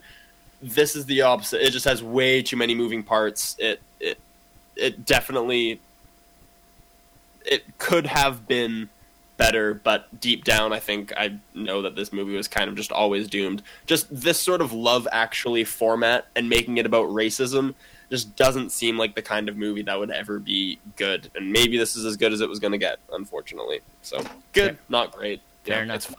Best picture, absolutely not. Yeah. Uh, favorite scene? Favorite scene is probably uh, one we've talked about already. It's going to be Michael Pena and Ashlyn Sanchez as Daniel and Lara Ruiz um, talking about the invincibility cloak, uh, the, the impenetrable cloak that he was given by a fairy. Just a fucking adorable scene. Oh, it's Uh, so adorable. really touching, and it's uh, it's it's sort of funny that maybe the best scene in this movie, in my opinion, is the probably the one scene where race isn't even mentioned, like a little bit. so uh, yeah, that's that gets the vote for me anyway. For me, uh, my favorite scene is it's it's the one that that scene the scene you just talked about pays off with. Um, it's it's the one that got me when I watched it. It's the one that got me when I rewatched it, and that's where later in the movie, um, Michael Pena or or she she gets shot, or it seems to get shot. Um, it's devastating. It fucked me up. It fucked me up then. It fucked me up even more now being a father. Um, it's the main poster is that scene for Crash. Um, it's that it's as as shitty as it made me feel. for me, it's it's my favorite scene. Yep, I uh, I completely agree. That's a it's a close second for me. Uh, oh, pardon me, I shouldn't be clearing my throat on the mic. Uh, all right, moving on to the fourth film, Good Night and Good Luck. Uh, it is directed by George Clooney. Uh, it was written by George Clooney and Grant Heslov. It had an 80 Metascore. Um, oops, oops. Um, it had an 80 Metascore. Um, it didn't win anything at this uh, year's Academy Awards. Um, it got nominated for Best Picture, uh, Best Actor for David Strathairn, uh, Best Director for George Clooney, Best Original Screenplay, Best Cinematography, and Best Art Direction. It had a budget of $7 million. It grossed 31 in the US and 56 worldwide. Uh, the plot synopsis Broadcast journalist Edward R. Murrow looks to bring down Senator Joseph McCarthy. Sam, this is the one that you watched late at night. Yeah, this one I, I intentionally saved for the late night because, uh, like I said, I binged these movies yesterday. I started this one probably at about midnight last night. I knew it was the shortest, uh, so I, I saved it for that. Um, honestly, though, with that being said, uh, this was really enjoyable. I didn't, I hadn't even heard of this movie before uh, you and I started talking about it. This is the one movie this year that I had not heard of Mm-hmm. uh, before we started, and I actually really enjoyed it. It not only was interesting, I found it really relevant to a lot of issues that this world is plagued with today. That Funny, right? yeah, distrust of the media and you know all sorts of uh, things in that regard.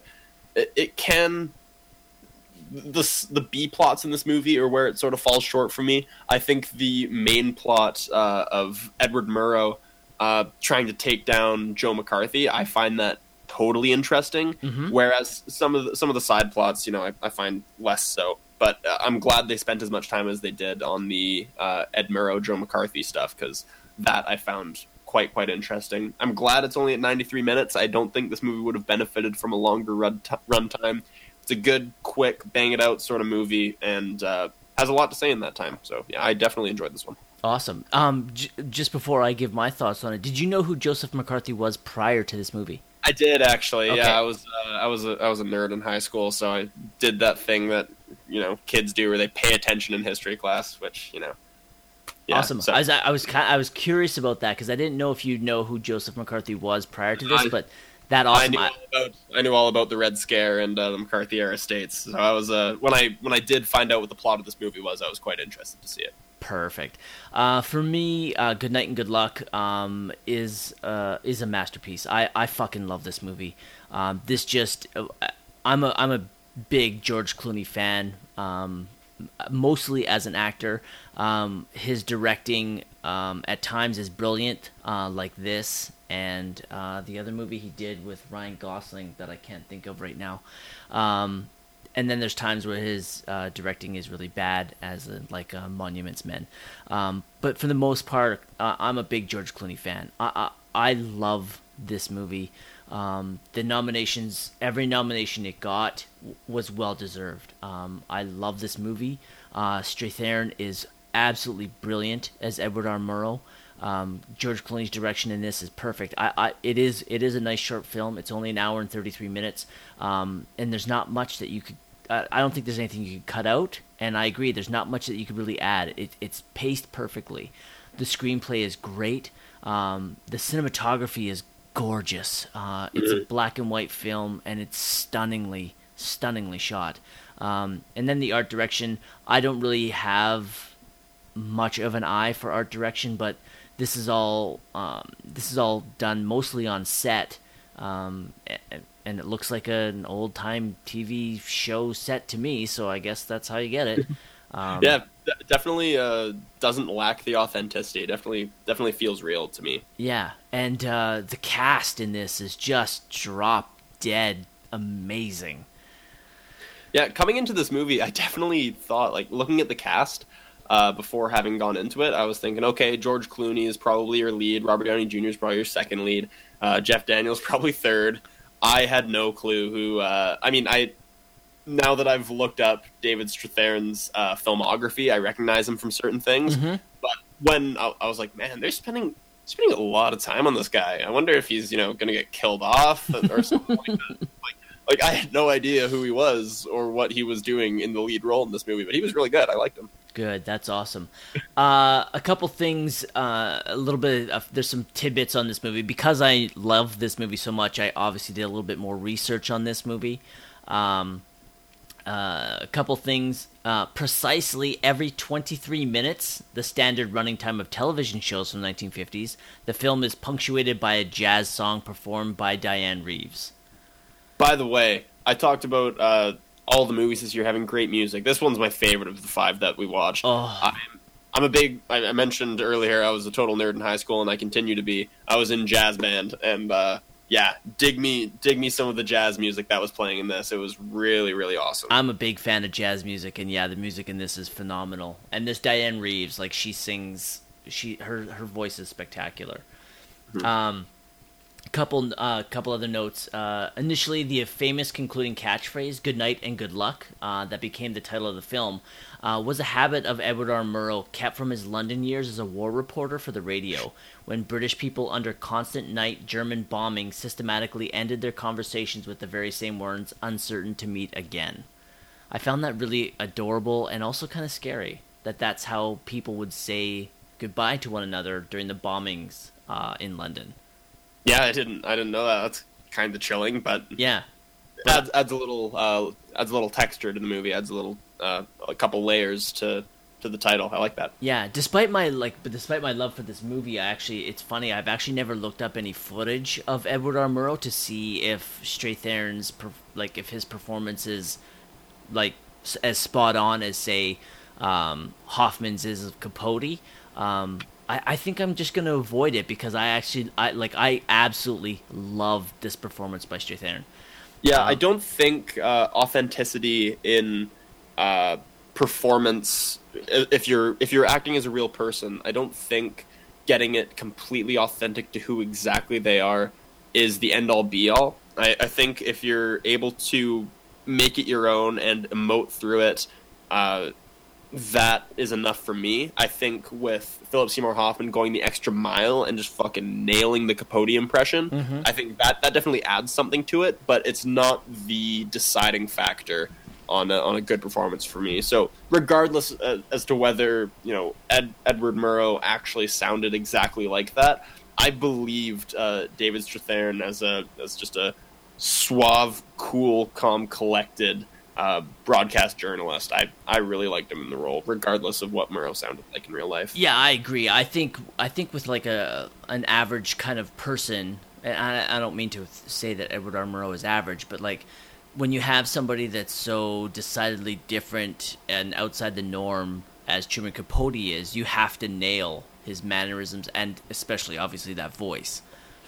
Where you can you can play Edward R. Murrow, you know, as long as you, uh, you get his maybe his cadence or his his look right, then I think you're all fine. But otherwise, I, I, I agree. But you know, someone as eccentric as Truman Capote, you really need to do the research and be like him. That's ve- that's very fair, and I think it also probably has something to do with how well known the person is as well. That's true. Like, yeah. like for example, when you're talking about like uh, off the top of my head, like Natalie Portman uh, playing Jackie Kennedy, uh, like that's a, a pretty televised and well known person. Yeah. you definitely have to get that nailed. Or uh, I, I never saw uh, what was that movie? Was it Josh Brolin who played George W. Bush? Uh, w.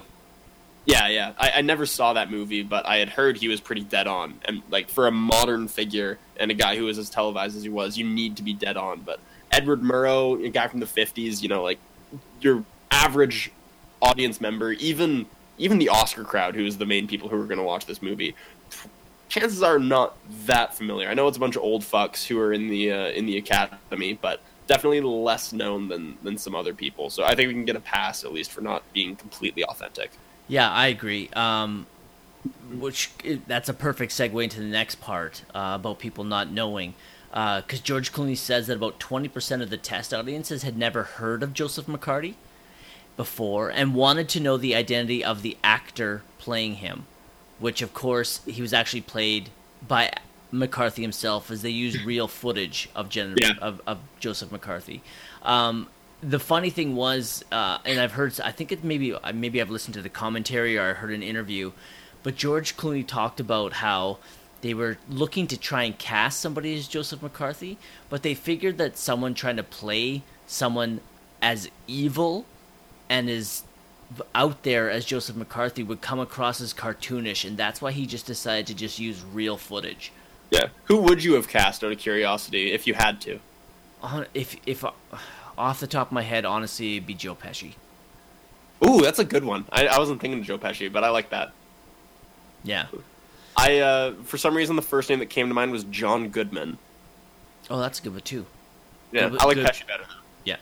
Um, couple other things. This one made me laugh. Um, I, me- I mentioned the budget is seven million dollars. So George Clooney was paid one dollar each for writing, directing, and starring in the film, and this helped keep the film's cost low. Wow.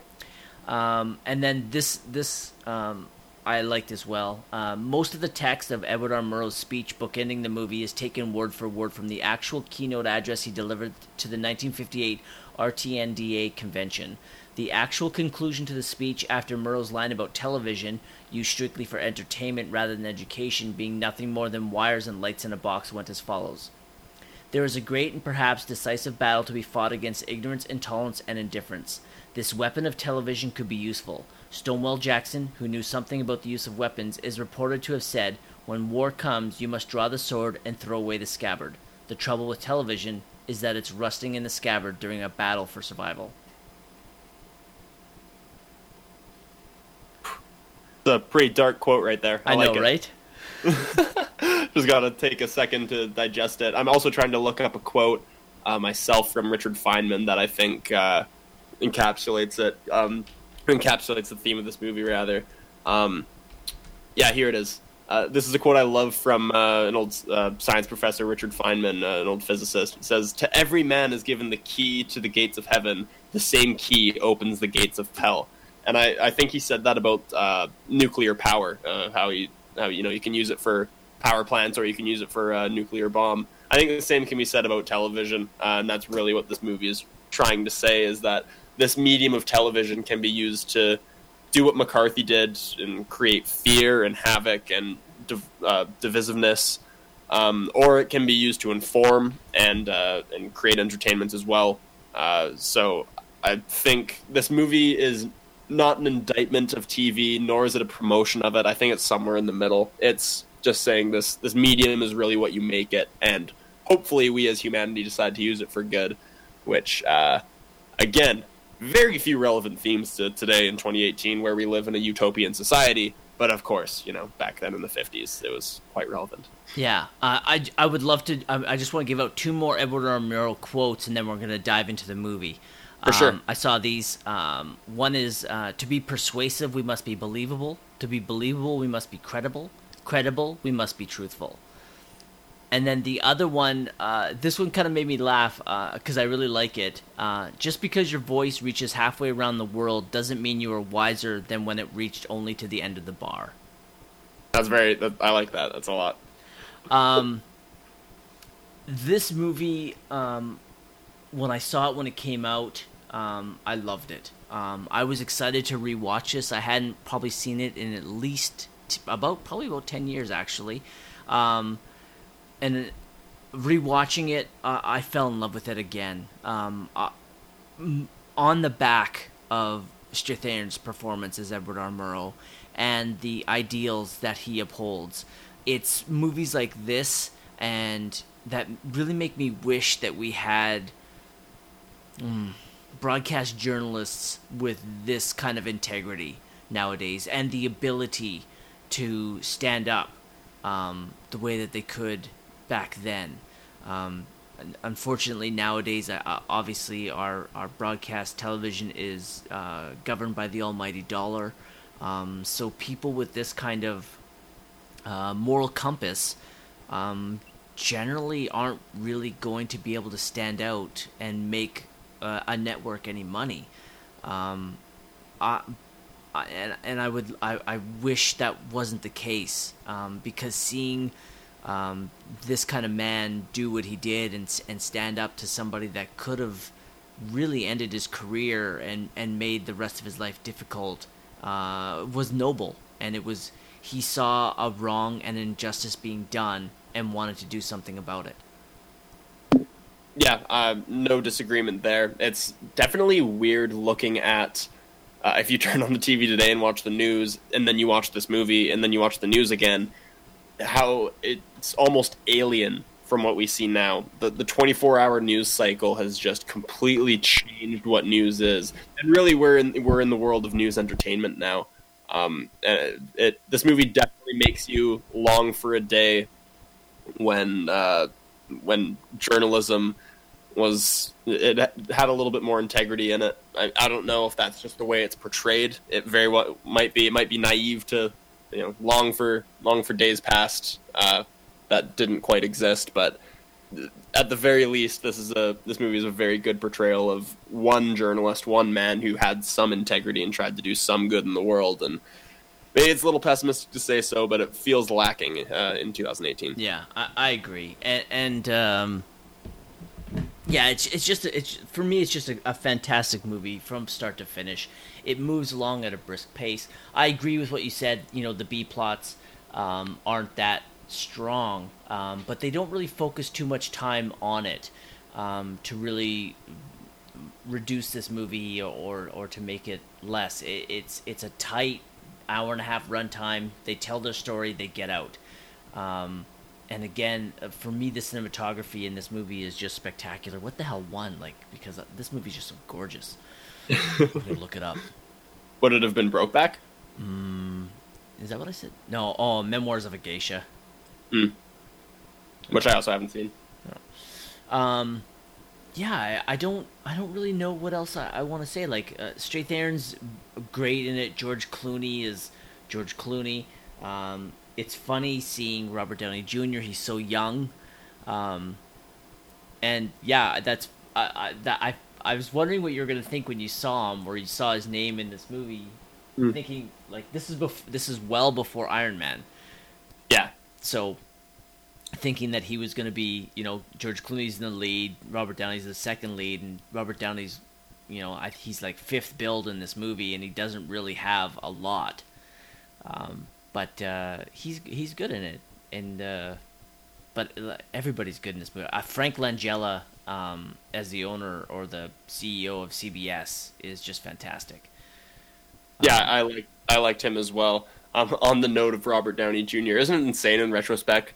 In retrospect, to think that that guy made so much fucking money and became such a big star, and nobody knew it at the time. Nobody. He's arguably the biggest star in Hollywood, arguably. Yeah.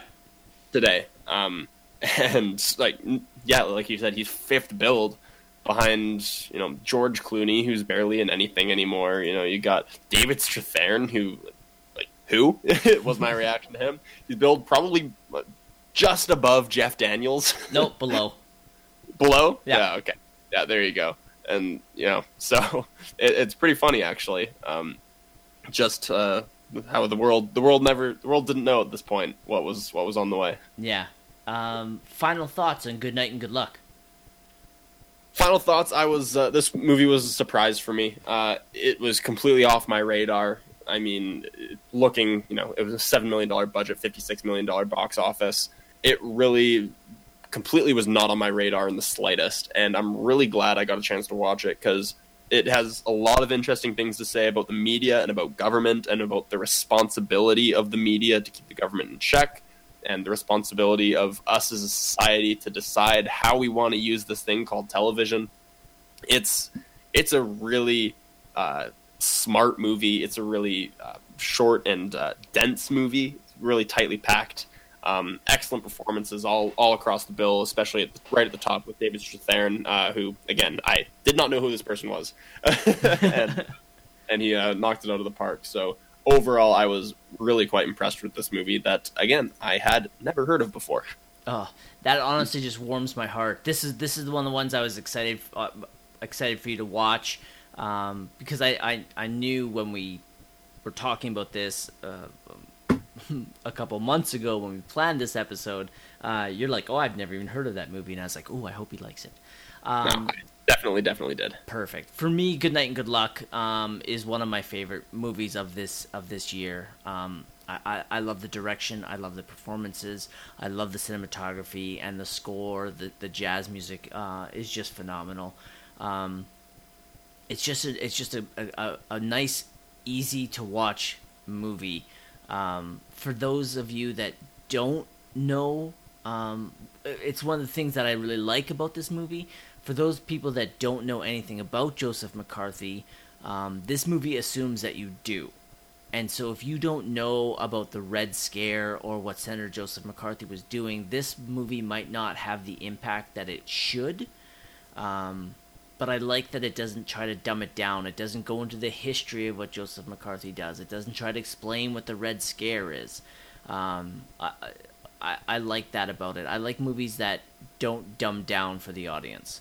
Well, it has it has one title card at the beginning, right? Essentially, just yeah. explaining uh, the the taboo that came with any perceived association with the Communist Party or Socialist Party. Yeah, yeah. yeah. That's about it. If yeah. you're not paying attention to that moment, if you're out taking a piss or grabbing popcorn, well, fuck you. You're, you're not gonna not gonna know what's going on for most of the movie. Yeah. Um, your favorite scene? Um, I mean, there's just a number of good uh, good monologues from uh, Ed Murrow in this movie. Um, I would say uh, it's it's the closing monologue where he's at uh, he's giving a speech to the Radio and Television News Directors Association, which I totally had memorized and did not just read off Wikipedia.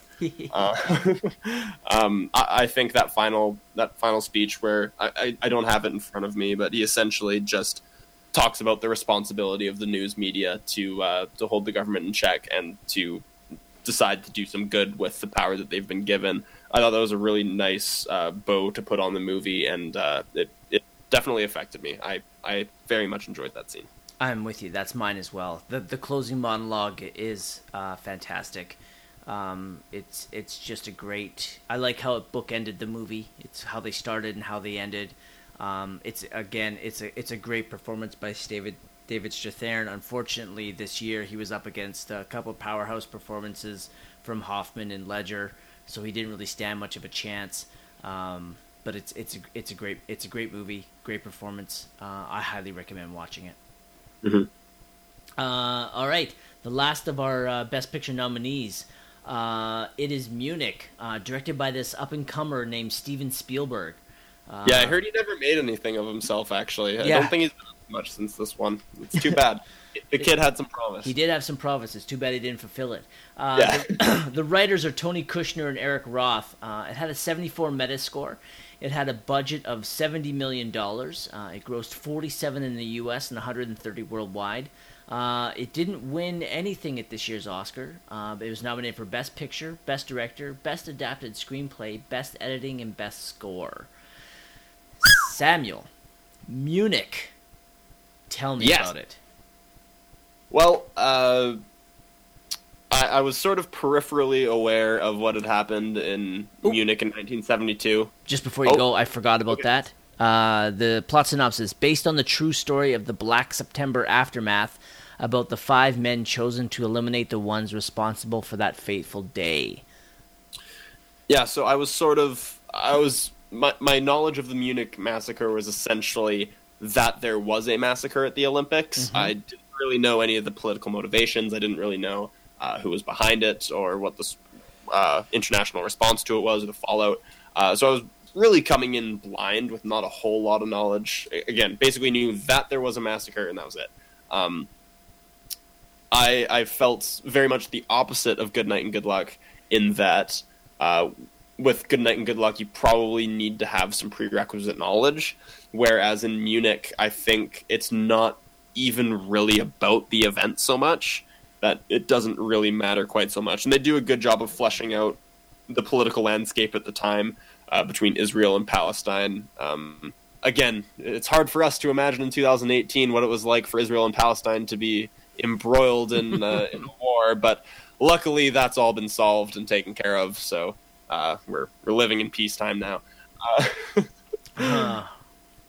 um, but ov- overall, I, I was quite impressed with Munich. Um, you see the name Spielberg attached to anything, you don't necessarily have the lowest expectations. Um, I would sort of put this on the level of like a Bridge of Spies for uh, for Steven Spielberg, in that you know it's not this this movie didn't blow my mind. It it didn't completely affect me, but it was certainly an enjoyable ride from beginning to end. It's a pretty slow burn. You really got to get comfy with a bowl of popcorn for this one, coming in at a uh, at a brisk 163 minutes. Um, but yeah, I was I was pretty riveted most of the time. There were a couple of lulls maybe, um, but uh, I I thought again we were talking about uh, the B list celebrities and Crash. Like who who would have thought? Like I, I didn't realize that Eric Bana was the lead of this movie. Mhm. to be completely honest with you, I'm like, hey, it's Hulk and like original Hulk, not not not one of the new Hulks.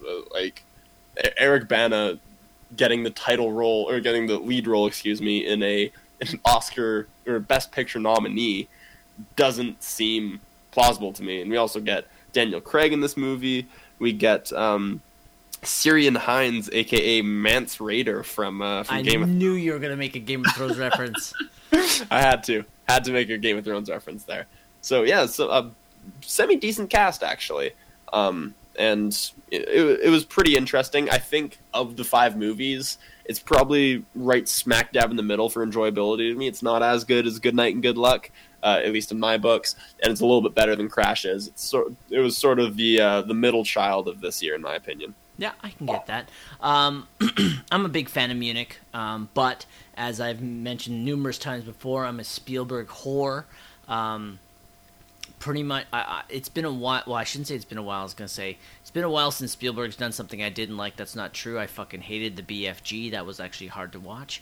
Um, but for the most part, uh, Spielberg makes a movie. I'm going there probably opening weekend, um, and I'm probably gonna love it. Um, and this was this was no exception. It is a long movie. It's you know it's two hours and forty four minutes. Um, it's a long take. The funny thing is, is that I actually don't notice how long it is, despite some of the slow parts in it. Um, he tells such a he's such a great storyteller. I don't notice when his movies go long. Um, it is it, it it it is really driven. This movie is definitely driven by this screenplay um, because there's no standout performances.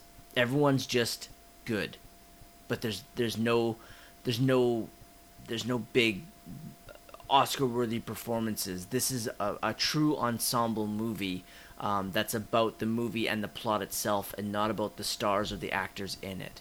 Um, the uh, the the the nominations it's got with picture, director, adapted screenplay, editing, and score, those are all worthy.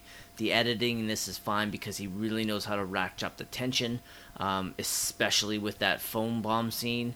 Um, yeah, yeah. um, and then um, you, you know the scene um, with the girl in the red dress at the bar, um, the bed bomb scene. Like it, it's all it's just brilliant editing and and brilliant pacing by the master, by the master of cinema. Um, yeah, it, it's there's there's no the one thing I like is that there's in my opinion there's no bad acting in this movie, but there's no great acting either. It's just a it's like a, a middle of the road best picture nominee. Yeah, it's it's more about the story, I guess. It's about uh, the the tr- the journey of just these seemingly regular guys to put themselves in danger and put themselves on the line for their country. And overall, if there is sort of an arc in this movie, I guess it's Eric Bana's character's arc, where he sort of learns to put himself and his family first over his country in a way. Um, but in that sense, I, I didn't. the The main thing in this movie wasn't the theme for me. It, it the movie I felt like was saying something, and I was like, yeah, great, hooray! But it was more about the ride. Yeah. It was more about uh, the the planning and the precision, and really, I know you you're a St- you're a Spielberg slut for sure. Um, but his filmmaking, Steven Spielberg, in a way, is the star of this movie. This movie is enjoyable for fans of film, mostly, in my opinion. Yeah. It's there, there's just great direction. There's tension ratcheted up. The writing is quite good. Um, yeah, like you said, the the performances are neither standout nor terrible. They are just uh, there in a way. Yeah, they're just there. There, there's just there's nobody that really. Again, there's nobody that stands out in either direction. There's not anybody on screen at any time where you're cringing as they're talking, and there's nobody on screen at any time where you're just mesmerized by their performance. I agree. You put it perfectly, Sam. The star of this movie is Steven Spielberg's storytelling ability. It's almost like he's he's like he's like, you know what? I'm to tell the story I want to tell. I'm to tell it with no stars because again, this is before Daniel Craig was. Uh, this was before Daniel Craig was Bond. I'm pretty sure. Um, yeah, uh, Casino Royale was 06 and this was 05, right? Yeah. So this is just before Daniel Craig's about to blow up. Bana had done the Hulk. I, he maybe also done Troy, but he's he's a, not an A-list star in any way, shape, or form. Um, he just he's like I have a story to tell, and I I think like he I think he purposely cast it this way. He's like I have a story to tell that needs this the the focus of the story needs to be the story and not some movie star and uh, he does it mesmerizingly well, as he pretty much always does.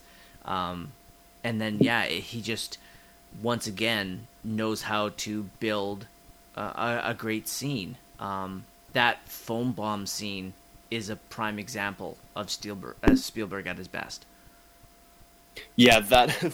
let's talk about that phone bomb scene because, fuck me, that just completely uh, glued eyes glued to the screen in that scene. I don't even know how long it was. I lost all sense of time in that moment. Mm-hmm. But there's just so many moments in that scene where he just finds little little shots and little moments to ratchet up the tension just a little bit more, and just the very last second, uh, uh, they managed to get get it exactly right. By the way, so I'm going to continue on to a side tangent. Yes.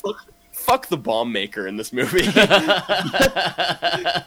bomb maker is such a fuck up, and they explain why he's such a fuck up, but that doesn't change the fact that he's a huge fuck up in this movie. And he nearly gets them all killed. He nearly kills Eric Bana. And if I didn't know any better, I'd say he was working for Black September himself. Because that guy just every fucking opportunity to just fuck up their whole operation. And it just made me so mad at him that he just couldn't get a goddamn thing right. I think he fucks up three bombs and then decides to sit out one murder where they go to uh, the Netherlands to kill that one woman. I'm like, yeah, fucking great. Like, what help have you been?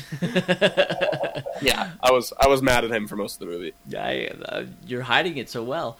Um, yeah. tell us how you really feel, Sam. Right? Um, y- yeah, the, the, the phone bomb scene, uh, and I'll, I'll just say it now. It's easily it's easily my favorite scene of the movie. Yeah, I don't think we're making any secret about it. It's the best scene in this movie by far. Yeah, it is. It is again. It's just Spielberg at his best, crafting uh, and editing and and filming just a, a, a fantastic little mini story within the story. Um, yeah, like I, I really don't know, kind of really what else to, to kind of talk about. Like, there's just um, in, this movie is just it's a it's about the story it's trying to tell. And again, even though it's just under three hours, I honestly didn't feel like it was that long. At, at no time am I wondering when it's going to end. Um, I I don't know. I don't I don't know really what you could cut out of this movie.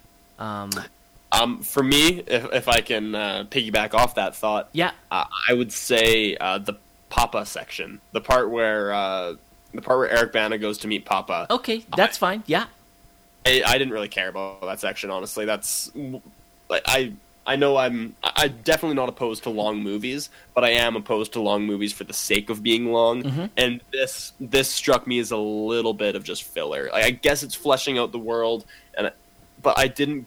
If they had made it suspenseful, if they had made it, they had made him feel a little bit more danger. Because the only suspense I really got from this section is when he first gets into the car with uh, with Louis. Uh, or sorry, Louis, I guess. Uh, I, don't know. love Louis. French was never my strong suit. Uh, French was never my fort, as they say. My Uh, I'm glad you liked that one. oh, five comedy Brian- points. Five comedy Brian, points.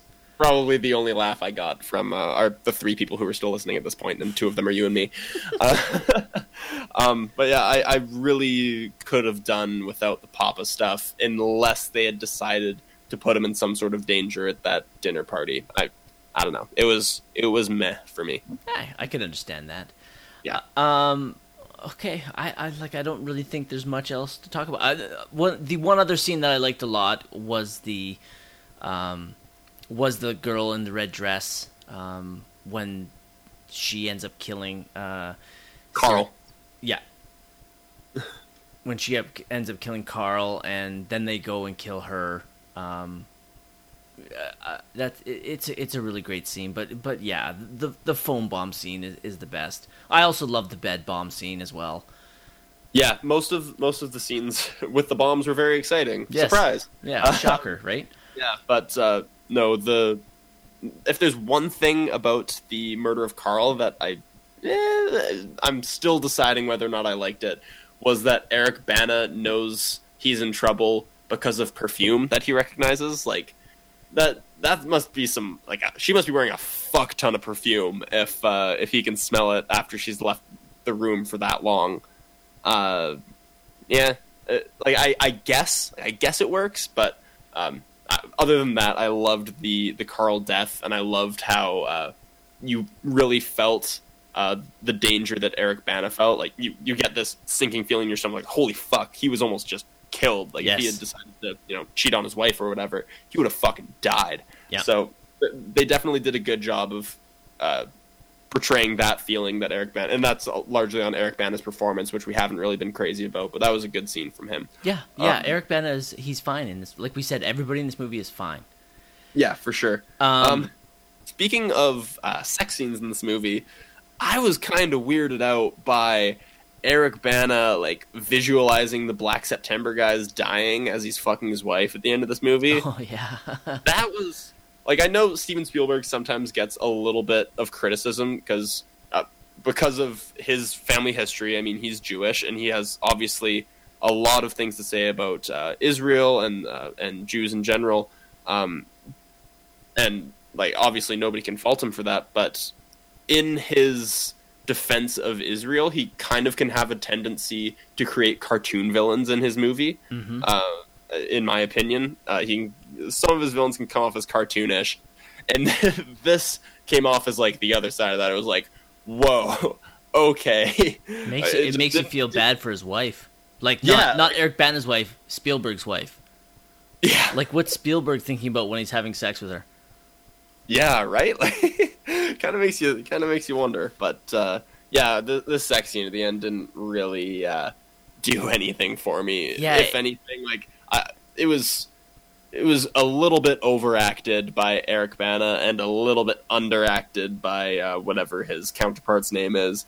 It was just, it was really strongly edited and just intense. It was, I don't know, I didn't like it. Maybe uncomfortable. That's fine, but actually, uh, uh, to, to actually go off of that, um, the scene of the uh, of Black September uh, of the terrorists breaking into uh, and taking those hostages, and then um, what went on in those in the dorms, and then what happened at the airport is harrowing. Um, it always made me. it I was just I always wondered like what I would do if I was those athletes. You know, the, like a couple of them got away when the rooms were raided. Um, a couple of them tried to fight back.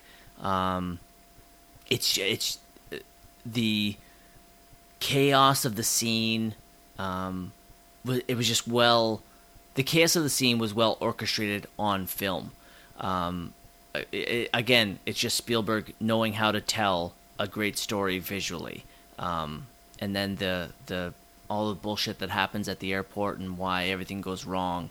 Um, I, I loved it. I just wish it wasn't intercut with Eric Bana having sex. Yeah, I didn't really need to see Eric Bana's O face, but that's that is forever etched into my memory, and I'll never be able to get an erection again. But that's all right. Um, I feel sorry for your girlfriend. very true. Um, I did like if there's one last thing I can touch on maybe before we get to final thoughts. Um, it was uh, Eric Bana uh, pre uh, pre mass murder induced orgasm uh, when he uh, just becomes really paranoid when he uh, gets off of duty. He starts sleeping in his Oh. closet, which is a great callback. I, I liked that whole section. I really liked how they showed the huge effect that this mission had had on him Mhm. mentally, and uh, they showed his PTSD um, and what it was like to be him. Uh, again, especially the sleeping in the closet thing. That's just a, a great, great callback to something mentioned earlier in the movie. Um, I don't know if you had any thoughts on that. No, I, I agree. That is a that is a great scene uh, as well. You know, he's walking with his daughter and sees the car, um, and then yeah, him him going going through everything in his room. He's like, if you can see him, you know what he's thinking. He's like, if I was trying to kill myself, like if I was trying to kill me in this room, how would I do it? And so he's trying to find the bomb. He's trying to find the way in that they would if they were if he was their target. Like it's he's just planning his own death and trying to figure out how to prevent it. Yeah, completely agreed. That's a it's a great couple of scenes right there, and him uh, raiding the Israeli consulate as well, and yelling at the the poor poor Joe behind the desk. Yeah. I work in customer t- service too, buddy. I feel you.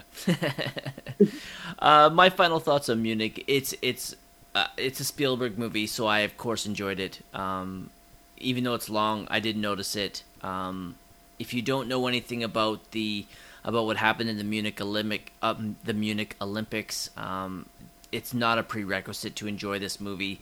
This is all about what uh, uh, the repercussions of what happened after Munich. Um, it's definitely worth checking out. Uh, it was definitely worthy of its nomination.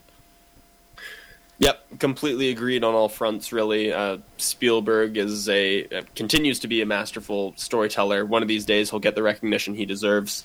Um, I really like uh, the message of this movie. Uh, it really indicts the, the the tit for tat that goes on in politics. And Eric Bana's questioning uh, his superior at the end, like, you know, why are we even killing these guys if one more is just going to pop up in their place? And it's just critical of the whole game that's being played uh, politically, and uh, I really liked it. It was enjoyable from front to back. Um, decent performances all around. Um, yeah, pretty pretty good movie. Um, yeah. Um, guess there's not really much more to say on that. Um, all right, so we've got all five Best Picture nominees wrapped up. Um, let's get on with it. Uh, the Best Picture winner was Crash uh, in a stunning upset. Um, Sam, do you agree or disagree that Crash should have won Best Picture? I think anybody who listened to the entire thing, and thank you if you did, by the way, but anyone who listened to the whole thing knows that it did not. and anybody who's seen Crash and has seen all of these nominees probably does not think that unless they work for the Academy. Um, Crash did absolutely not deserve to win Best Picture. It's not a bad movie. It's definitely not as probably didn't deserve to be nominated in a better year, and it certainly didn't deserve to win, especially uh, against the competition that it was. Uh, I agree with that wholeheartedly. Twelve years later, who is who should have won Best Picture, Sam? Uh, that's an easy one for me. It's uh, it's Brokeback Mountain. That one is no surprise to anyone. It's uh, the movie that's had the most lasting cultural impact. It's the movie that makes most people feel the most emotion, which is what these movies are here for. It at the end of the day, it impacted me. It taught me something. It's uh, it's beautifully crafted, both visually and from a storytelling perspective. The performances are incredible. It has just about all the ingredients there you could hope for from a movie. Um, it's no contest for me, Brokeback Mountain.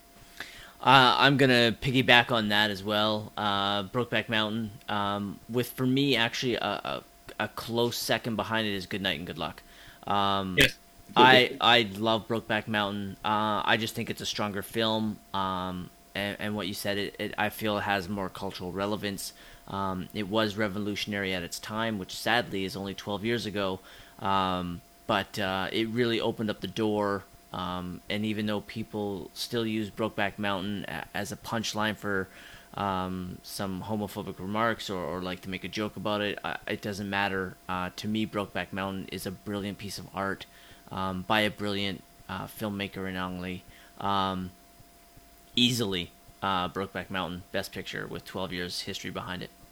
Yeah, on, on that note, by the way, I can only imagine uh, what it would have been like to live in Calgary at that time. Of course, I grew up in Kamloops, but uh, I again I was a young kid when Brokeback Mountain came out, and being the young stupid kid that I was, and we all were at one point. I mean, there's obviously all all there was about five years where uh, all cowboys were mocked for being gay. So uh, yeah, that was definitely one negative to come out of Brokeback Mountain through no fault of its own, of course. Mm-hmm. But uh, I think we as a society have matured out of that slightly. At least uh, us up here in the north, again, our kooky neighbors uh, still have some areas that need improvement, but you know they'll get there. Yes. They'll get there. Um.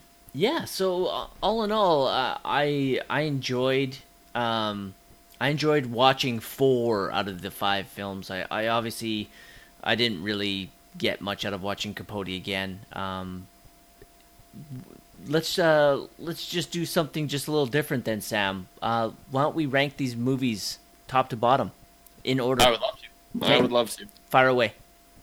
Um, so Brokeback Mountain is easy number one. I think Good Night and Good Luck totally surprised me, but definitely coming in at number two for me. It's easily uh, the second most enjoyable uh, of the five. Munich I found to be uh, quite enjoyable at number three.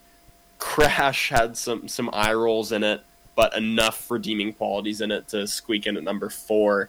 Uh, far cry from the number one that the Academy decided it was, mind you.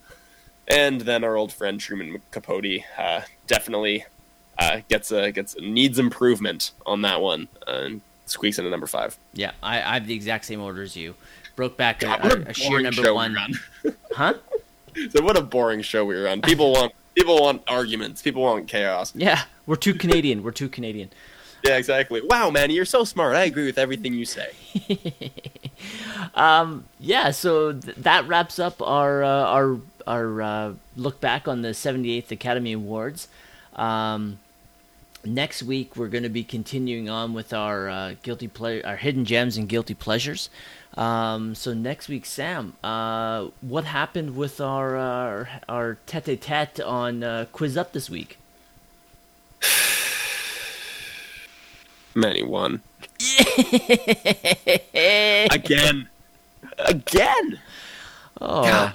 You know, know what the problem is, Manny? You know what's, what the problem is? What's the problem? I'm too nice. Too good of a person. I keep choosing these categories that I know you have me beat in, but I just need to beat you in. I should be picking Harry Potter every goddamn week. that should be the topic every week in our quizzes.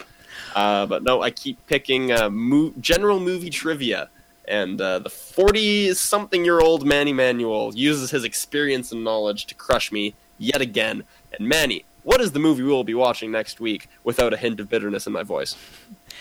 Well, since my uh, my win streak continues, I'm actually gonna have to take a look back and see uh, exactly uh, how long my winning streak is. But we're actually gonna stay in 1997, um, like we did for Face Off. We're gonna we're gonna watch David Fincher's The Game. Ooh, interesting. Yes, I. This is the this was the tipping point for me and my love for David Fincher. Um, it's a, uh, a thriller um, by uh, a man that I revere as possibly the best working director right now. I don't know. It's it's it's gonna be it's a hard hard sell for me to pick between Fincher, Tarantino, and Spielberg, and uh, and probably even Denis Villeneuve. So, uh, but Fincher, uh, I'm a Fincher whore, like I'm a Spielberg slut. Um, so we're gonna revisit 1997's The Game. Yeah, I'm uh, quickly pulling up the Wikipedia page right now. Um, should be no surprise that I know very little about this movie. It coming out the year after I was born. Mm-hmm. Um, yeah, uh, looking at it right now, you know, you got uh, Michael Douglas, Sean Penn uh, in it, a couple big stars off the bat. Obviously, Fincher, uh, quite a talented individual, needs no introduction on this show. Um, yeah, I'm into it. I, uh, I'm definitely uh, looking forward to that, and I'm also looking forward to winning a fucking contest every once in a while. Goddamn, drop this losing streak. It's frustrating. It's frustrating, Manny. I want to lo- watch the movies I want to watch. I'm loving it. I'm loving it. Well, that's what I you know get. you are. That's what you get for putting your name first in the in the podcast. Um, You agreed to that title, you bastard. oh, that's true. Here's the conflict that people wanted. Uh, all right. So that was uh that was such a fun episode. I fucking love when we do the Academy Award episodes. Uh, hopefully the next one isn't that far away. Um, remember, please remember to rate, review, and subscribe to us on iTunes. Please give us a five star rating and leave a little review, as that will increase our profile so other people can find our little podcast. If you want to contact us, you can uh, like and follow us on Facebook. You can also contact us at sammanymoviepodcast at gmail.com. We would love to hear from you. Your questions, concerns, ideas for shows. We would love to hear from you. We'd listen and hear everything you guys are saying. Uh, the feedback we have gotten has been greatly appreciated, and I love to hear from you guys as always. So, for the Samuel and Manuel Movie Podcast, I am one of your hosts, Manny Manuel. And I suck at movie trivia, and I'm Sam Reimer. Adios!